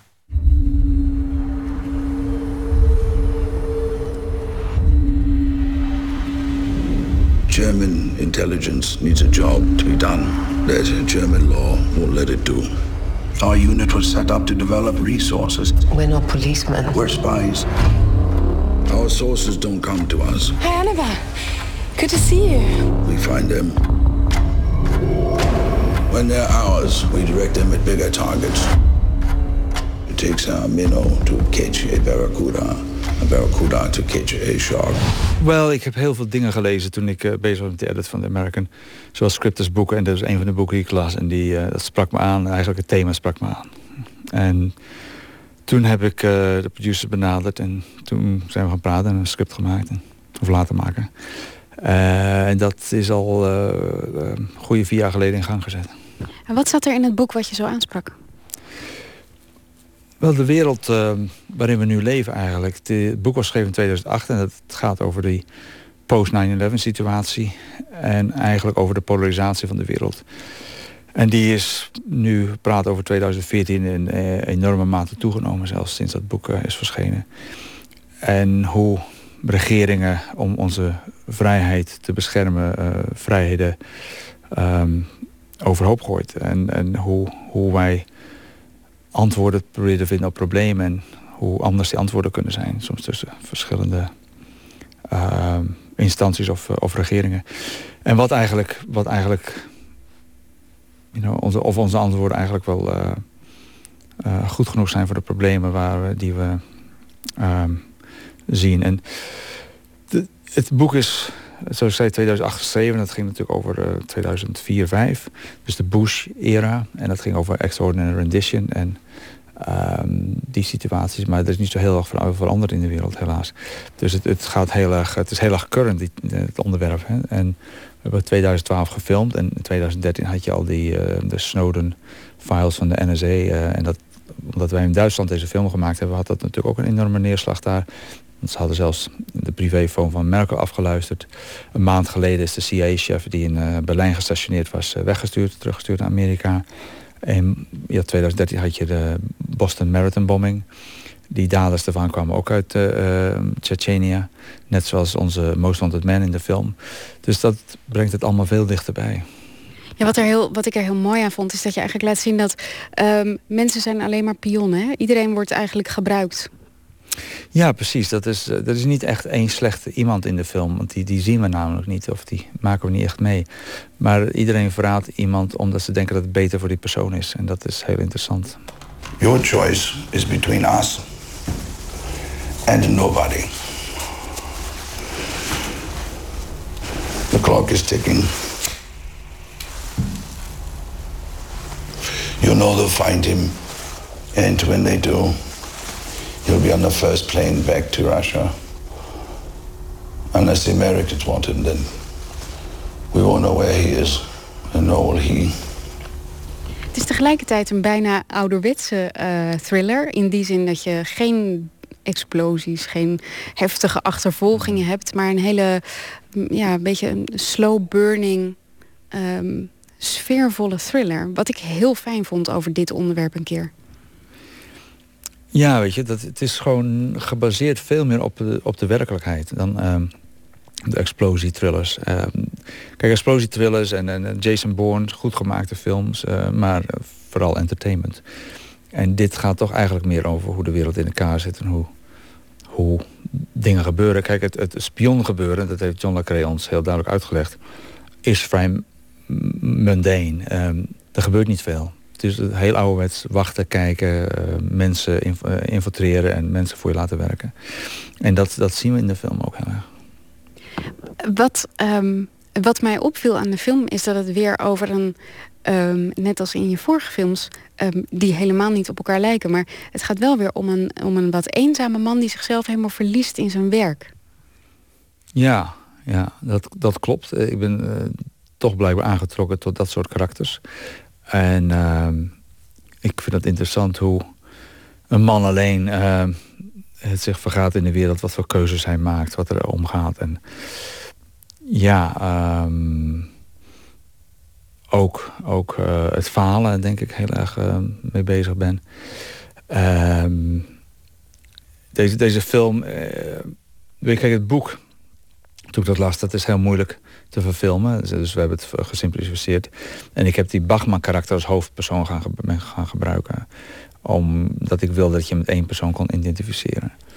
En ja, dat is een enigszins eenzame man. Maar met een goed hart. Hè, en een cultureel onderlegd, intelligente benadering van zaken. En geen islamofoob. Weet je, het is iemand die ook in Beirut heeft gewoond, Arabisch spreekt. Misschien moet je even uitleggen wie die precies is in de film. Wat is zijn rol? Nou, de hoofdpersoon die heet Bachman. Die wordt gespeeld door Philip Seymour Hoffman. En deze Bachman is het hoofd van een anti-terror unit. En die anti-terror unit is gebaseerd in Hamburg. En is opgericht nadat in 2001...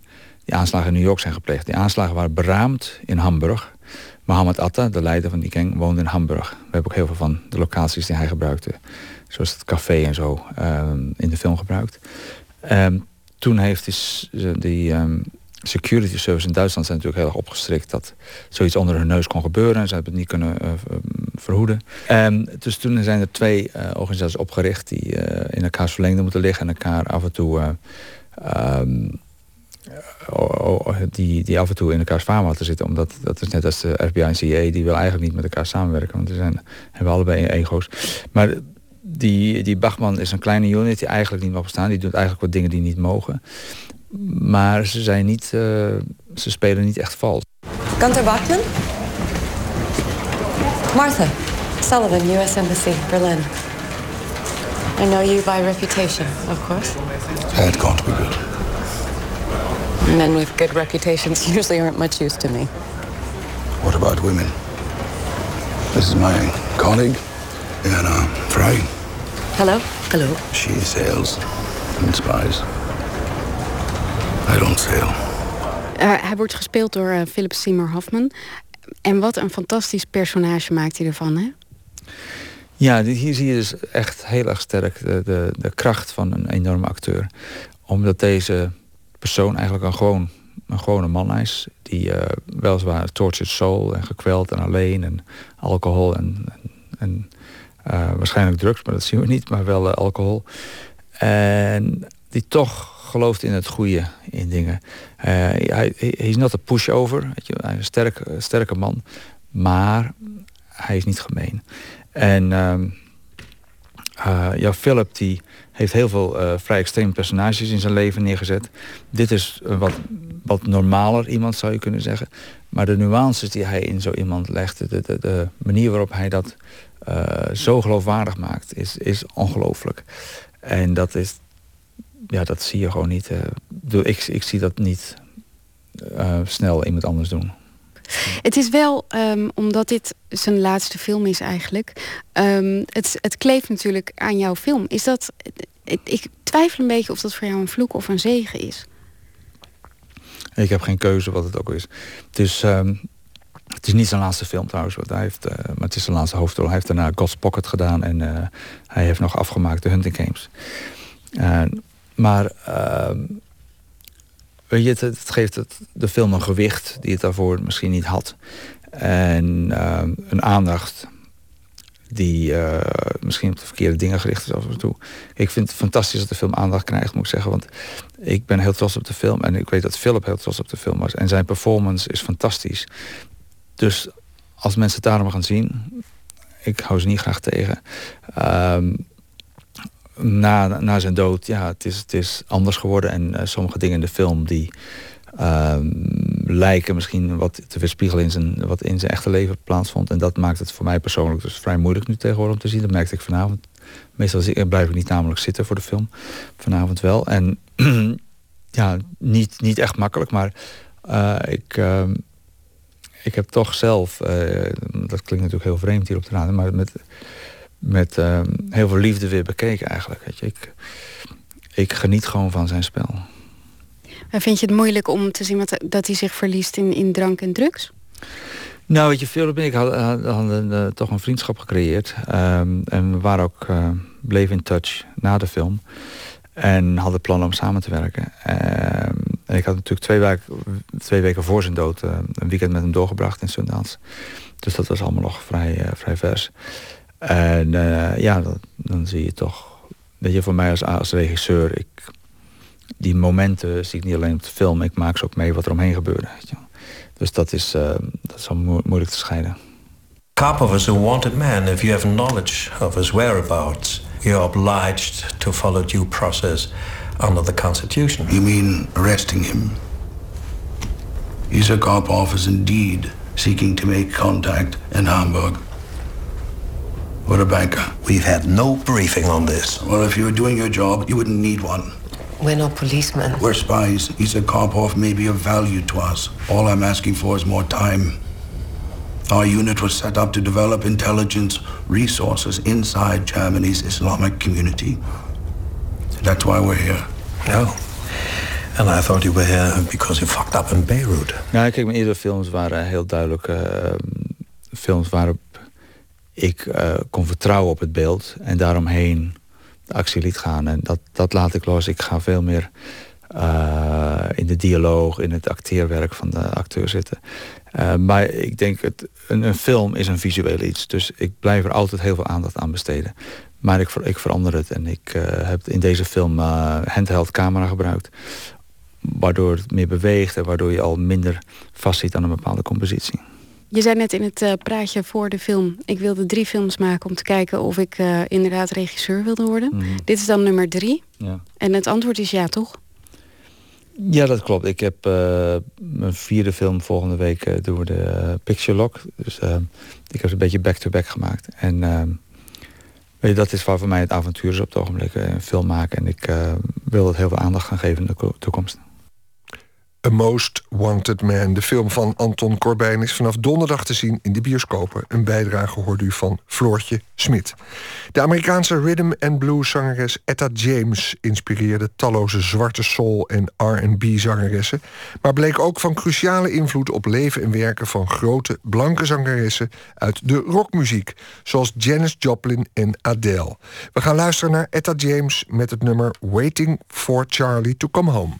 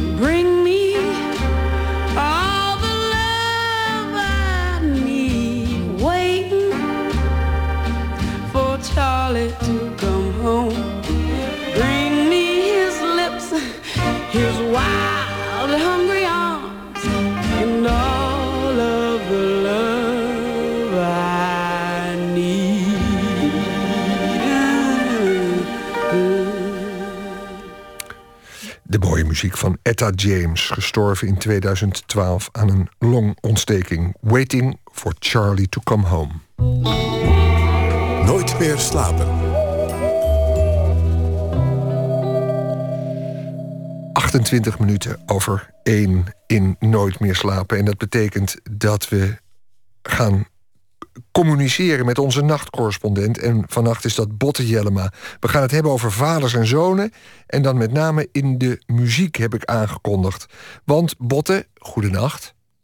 Goedenacht. Je kwam iets bijzonders op het spoor, is het niet? Ja, zeker. En laten we om te beginnen even luisteren naar wat goede oude blues.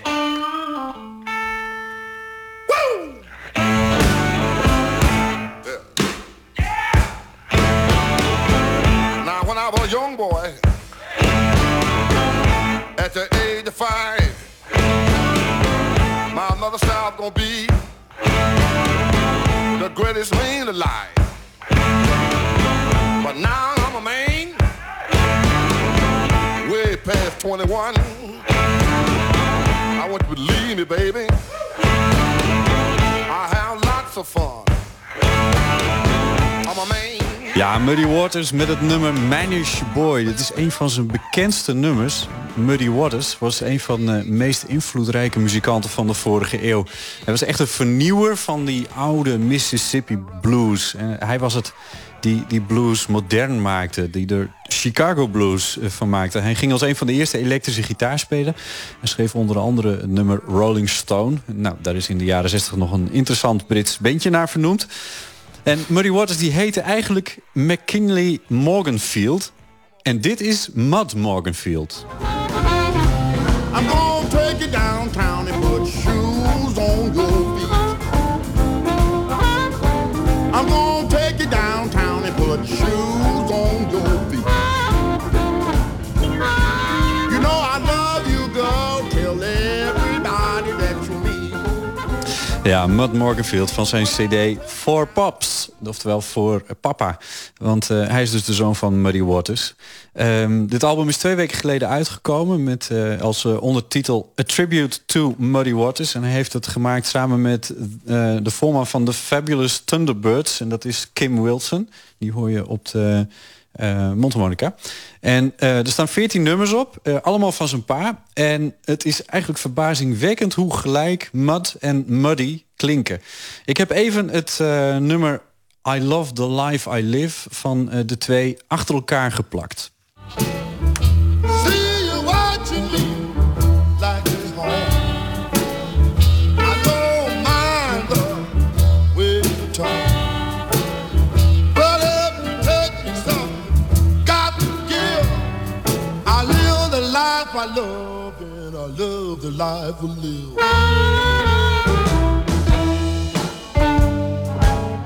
So if you see me and think I'm wrong, don't worry about me, just leave me alone.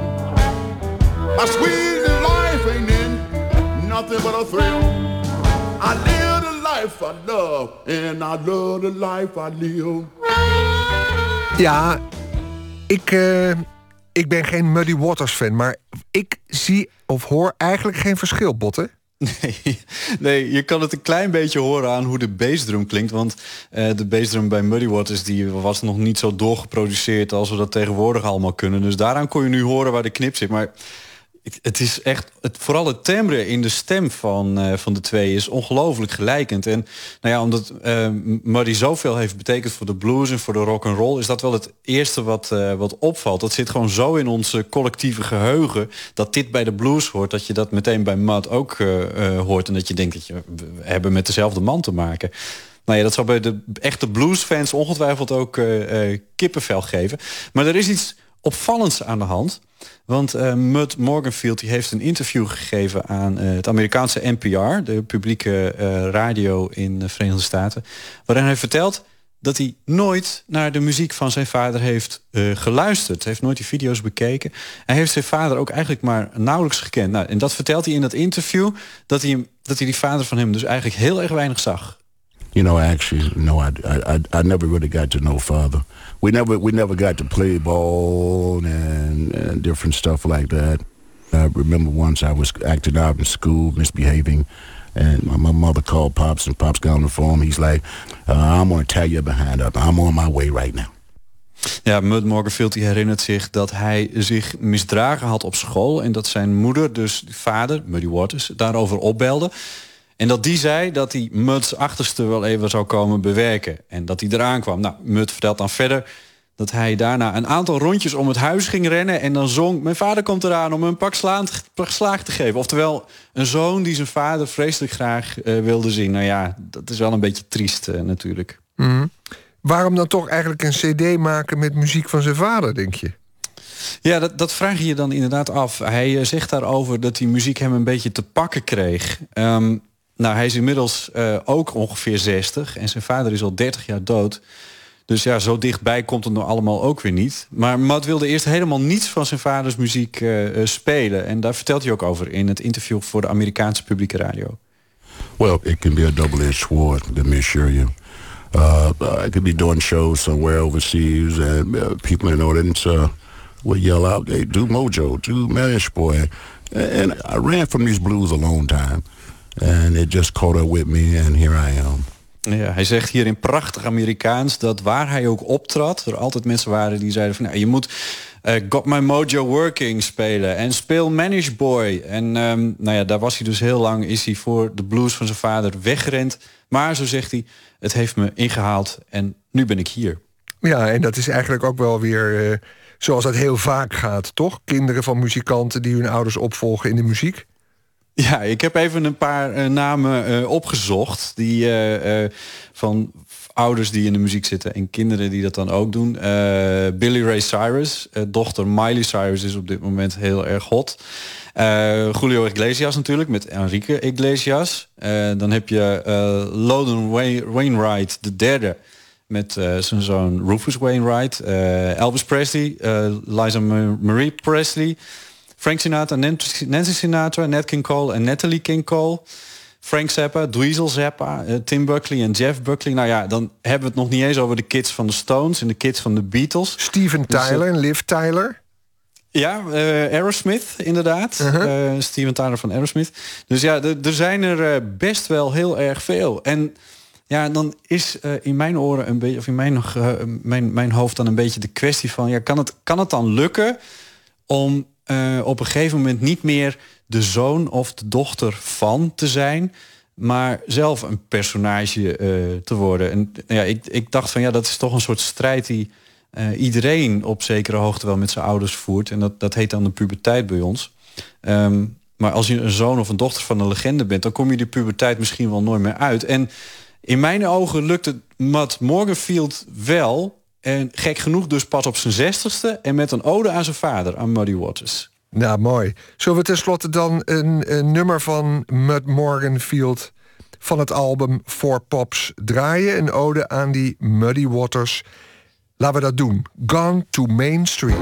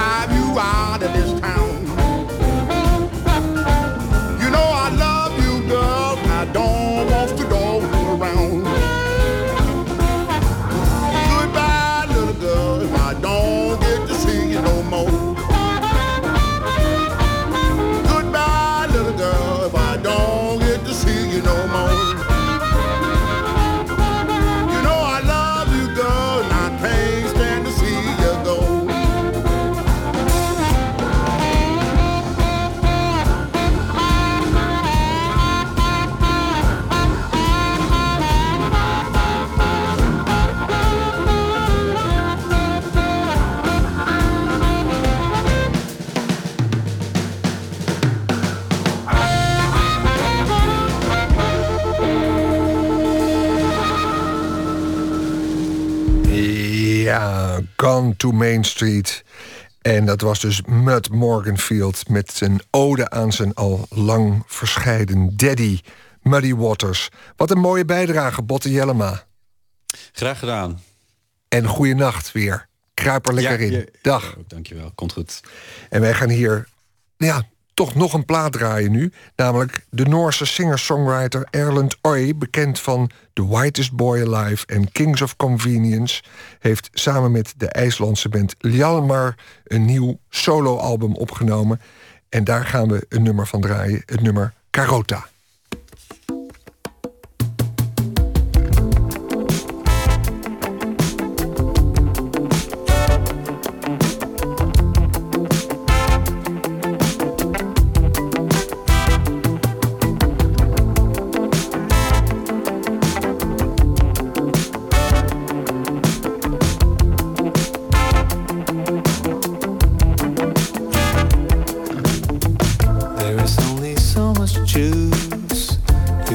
Out of a fruit, and the color changes fast when an apple's cut in half. Every ladder ends somewhere. Better climb its steps with care, or be the one who waits too long, turns around and finds it gone. Choose the life you want to live, give the love you want to give, take the moment when it comes. Let it lead you, let it run. Feel the moisture in the air. Feel her fingers through your hair. Don't be shy when asking to be that way you always were meant to. You say that life is long.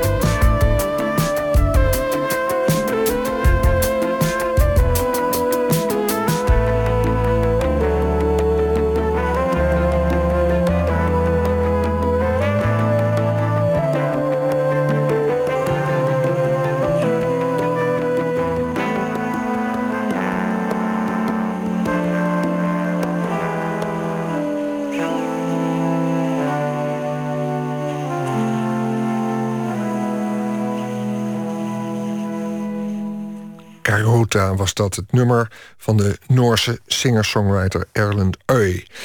Binnenkort staat dat op een nieuwe album, Legao.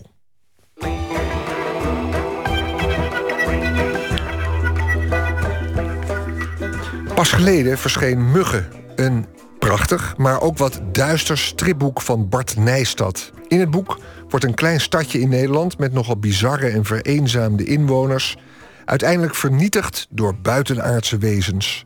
Model voor het plaatsje Muggen staat het Overijsselse Meppel, waar de auteur opgroeide. Wij vroegen ons af of Meppel echt zo gedoemd is en gingen met Bart Nijstad terug naar zijn geboortegrond. Meppel. Ja, Meppel. Ja, hier ben ik opgegroeid en ja, het is zeg maar een beetje een boerengat eigenlijk. En als gevoelige jonge jongen is dat wel lastig. Het is net niet iets of zo, weet je wel? Nou, ik wou zeggen, het is wel een mooi oud stadje, ja, met een gracht. Ja, en... ja, maar net niet mooi genoeg of zo. Of, ja, mensen, in ieder geval mijn ervaring is dat mensen hier ook heel xenofoob zijn. Wij gingen heel vaak naar een kroeg in Ruinewold, volgens mij. En ik ging dan met een vriend van mij. En die jongen die komt oorspronkelijk uit Colombia. En dan stonden we daar op de dansvloer. En dan, ja, het was altijd wel zo dat er gewoon wat jongens naar ons toe kwamen. En dan ruzie zochten, weet je wel. En het is een keertje zelfs zo erg geweest dat wij naar buiten liepen. En toen werd die vriend van mij echt bijna in elkaar geslagen. En hij rende dus vervolgens weg. En toen ben ik daar achteraan gerend. En die vriend van mij die heeft zich toen ergens verstopt. Dat was een man of 5 of zo, van die flinke powerboeren. Ik liep in één keer per ongeluk hun weer tegen het lijf. En toen hebben ze vervolgens mij gepakt, weet je wel. Puur omdat ik, zeg maar, een vriend was van die donkere jongen. Dus, ja. Maar je behoorde tot een selecte groep alternatieve jongeren in een beetje een boerenstad? Nou, eigenlijk niet zo. Want eigenlijk was ik meer een soort van chameleon, weet je wel. Ik ging eigenlijk een beetje met iedereen mee. Ik ben nog wel gabber geweest. En skaten en ik vond eigenlijk alles wel interessant of zo. Nou, we staan nu voor de Meppeletoren. Zouden we erin kunnen, denk je? Niet, de deur doet niet uit. Nou, dat is jammer. Hier zit nog een deur. Nou, volgens mij ook niet. Nee, dicht.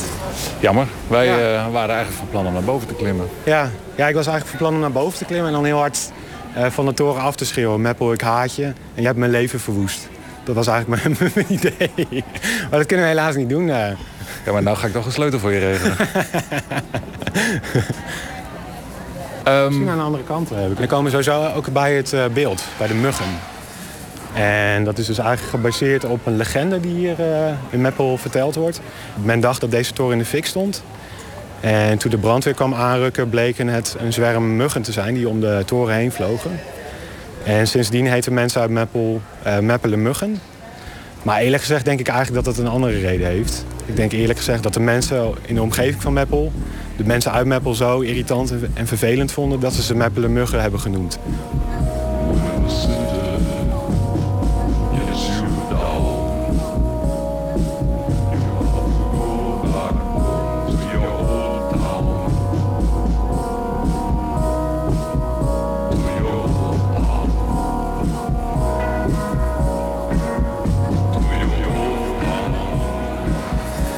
Ik had meegedaan aan een prijsvraag in Poznan, een festival, dat heet Ligitura. En 10 striptekenaars werden geselecteerd uit, volgens mij waren het 100 inzendingen of zo. Ik was er een van de 10 die werd uitgenodigd om daar te komen. En ik heb toen daar mijn boek gepresenteerd en uiteindelijk heb ik die pitch gewonnen. En de prijs was, zeg maar, dat het dan het jaar erop het boek ook gelijk uitgegeven zou worden. Dus ik heb nog volgens mij 80 pagina's getekend en toen was het klaar. Ja. Maar dan is toch vrij snel nadat hij uitkwam in de polls, is in gang gezet dat er een Nederlandse versie zou komen? Nou, dat valt eigenlijk wel mee. Volgens mij heeft dat nog een jaar geduurd voordat het uiteindelijk is uitgegeven. Ik heb een aantal uitgeverijen geprobeerd. En sommigen waren heel erg enthousiast, maar die vonden het een beetje een risicoboek. En ze zagen daar niet echt een markt in. En toen uiteindelijk heb ik via Joost Polman, hij is recensent voor de Volkskrant. Hij heeft een contact gelegd met de uitgeverij Extra. En die vond het een interessant boek. En die hebben het dus uiteindelijk wel uitgegeven. Ja. We zouden nog even een standbeeld van Muggen. Ik weet niet wat ik me daarbij voor moet stellen. Het is heel lelijk. En je ziet allemaal muggen die... Ja, het lijkt wel alsof ze in een soort gevecht zijn. En die muggen zijn ook vrij groot. Het zijn bijna monsterlijke wezens. Ik denk dat... Ja, volgens mij staat het er nog wel. Ik ben hier ook al een hele tijd niet geweest.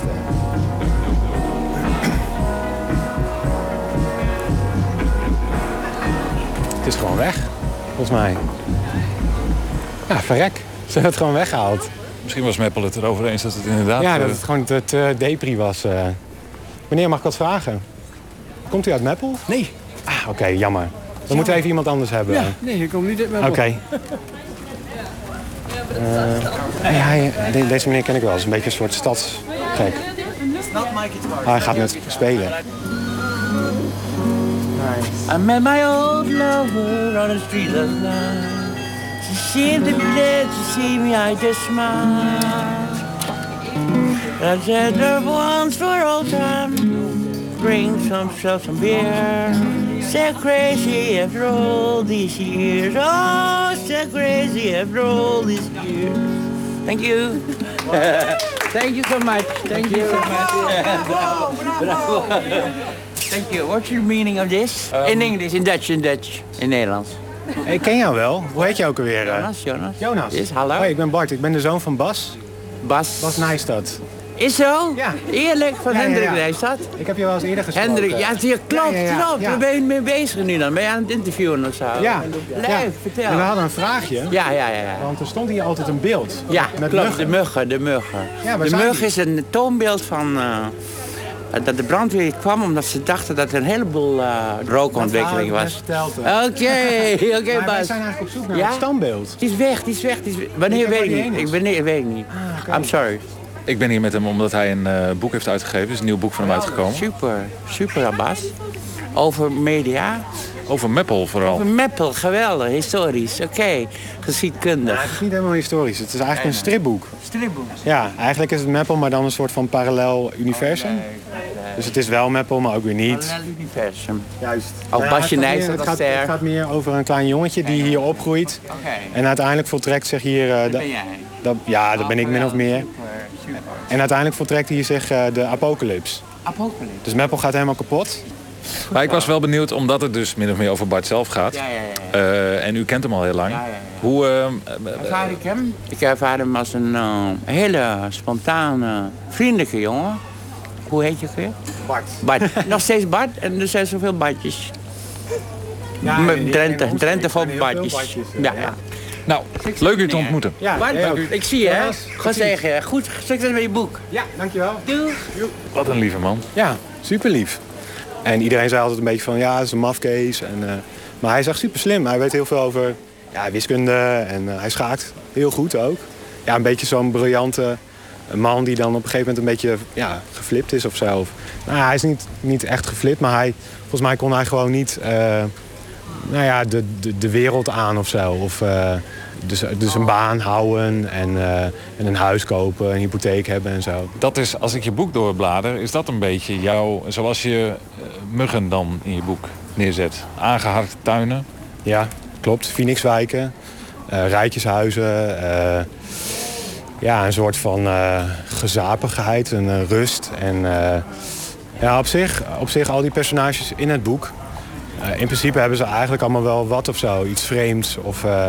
Er komt een vrouw in dat boek voor. Dat is eigenlijk een soort van spiritueel medium. En die heb ik in de verte gebaseerd op Ans Hoornweg. Ik weet niet of je haar kent. Nou, dat is een vrouw die claimt ontvoerd te zijn door buitenaardse wezens. En het leuke aan haar is dat zij poppen maakt van die wezens die ze ontmoet heeft. En dat is, dus een van mijn personages, die heb ik vrij licht op haar gebaseerd. Dus die vrouw, die raakt op een gegeven moment in een soort van trance. En dan begint ze poppetjes te kleien. En die zet ze vervolgens in een kast. En op het einde van het boek komen die poppetjes tot leven. Dus ze groeien, zeg maar, ze worden groter. En uiteindelijk groeien ze uit tot de wezens die de apocalyps komen brengen. Dus die de hele stad kapot maken en... En eigenlijk zijn die wezens op zoek naar twee personen. Een jongetje en een meisje. En dat zijn ook de enige twee die apocalypse overleven. En die dan op het einde van het boek belanden in een soort van hele idyllische, tropische eiland. En daar beginnen ze dan weer opnieuw.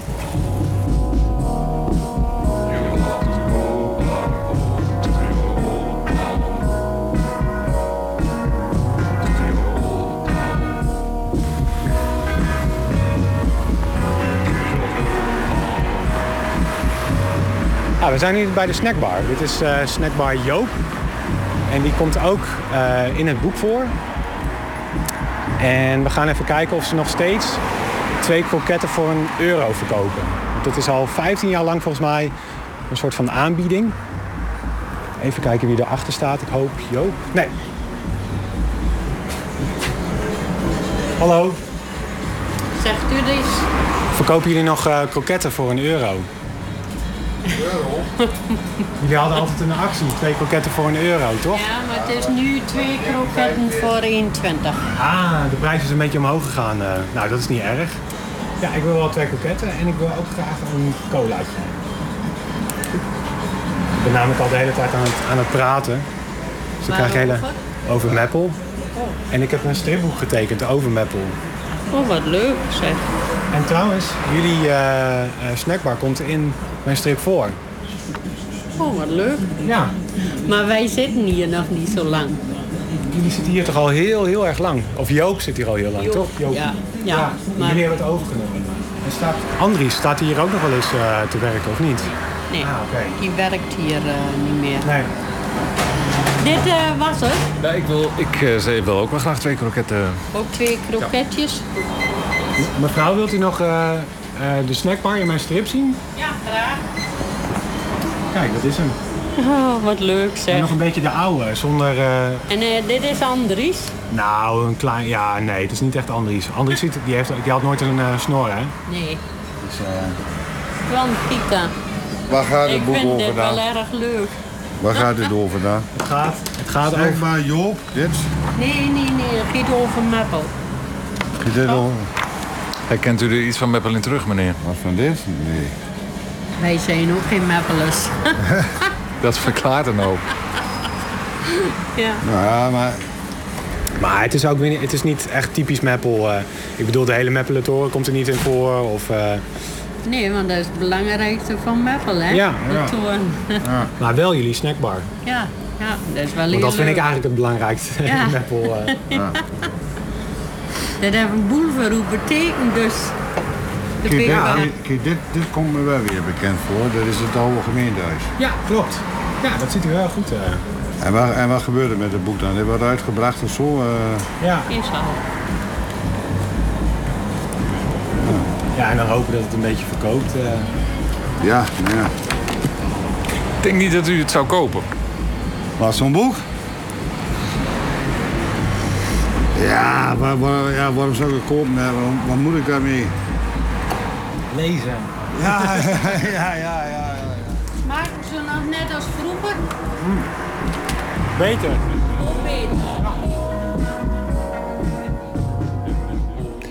Ja, gezellig daar in Meppel. De Meppeler kroketten, goedgekeurd door Bart Nijstad. Zijn boek Muggen is uitgegeven door uitgeverij Extra. Maar ja, wat moeten we ermee? Met een boek. Verslaggever Jan-Paul de Bond nam hem mee terug naar Meppel, waarop het boek dus losjes is gebaseerd. En het is alweer bijna 2 uur... en dat betekent dat hier deze editie van Nooit meer slapen eindigt. Tot slot nog iets over morgen. Dan praten we hier met Lavinia Meijer, misschien wel 's lands meest bekende harpiste. Als jong talent won zij alle belangrijke prijzen en als rising star trok zij de hele wereld over. Deze weken treedt ze samen op met bandoneonist Karel Kraaienhof. En in Middelburg hebben we een ontmoeting met broeder Dieleman, het alter ego van Tony Dieleman, maker van liedjes in Zeeuws-Vlaams dialect. Hij heeft een tweede album uit. En verder spreken we ook nog met cabaretier, schrijver en Nederlands docent Johan Goossens. Het docentschap is een rijke bron voor zijn columns in Het Parool. En die columns zijn nu gebundeld. Dat allemaal morgen, wie weet tot dan, of anders later. En zometeen, na het nieuws, volgt hier het programma Nog Steeds Wakker.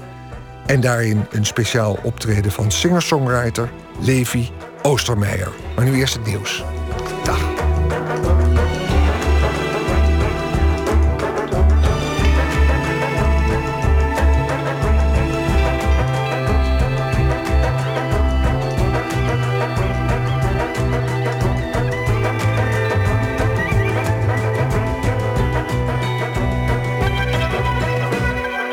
Radio 1, het nieuws van alle kanten.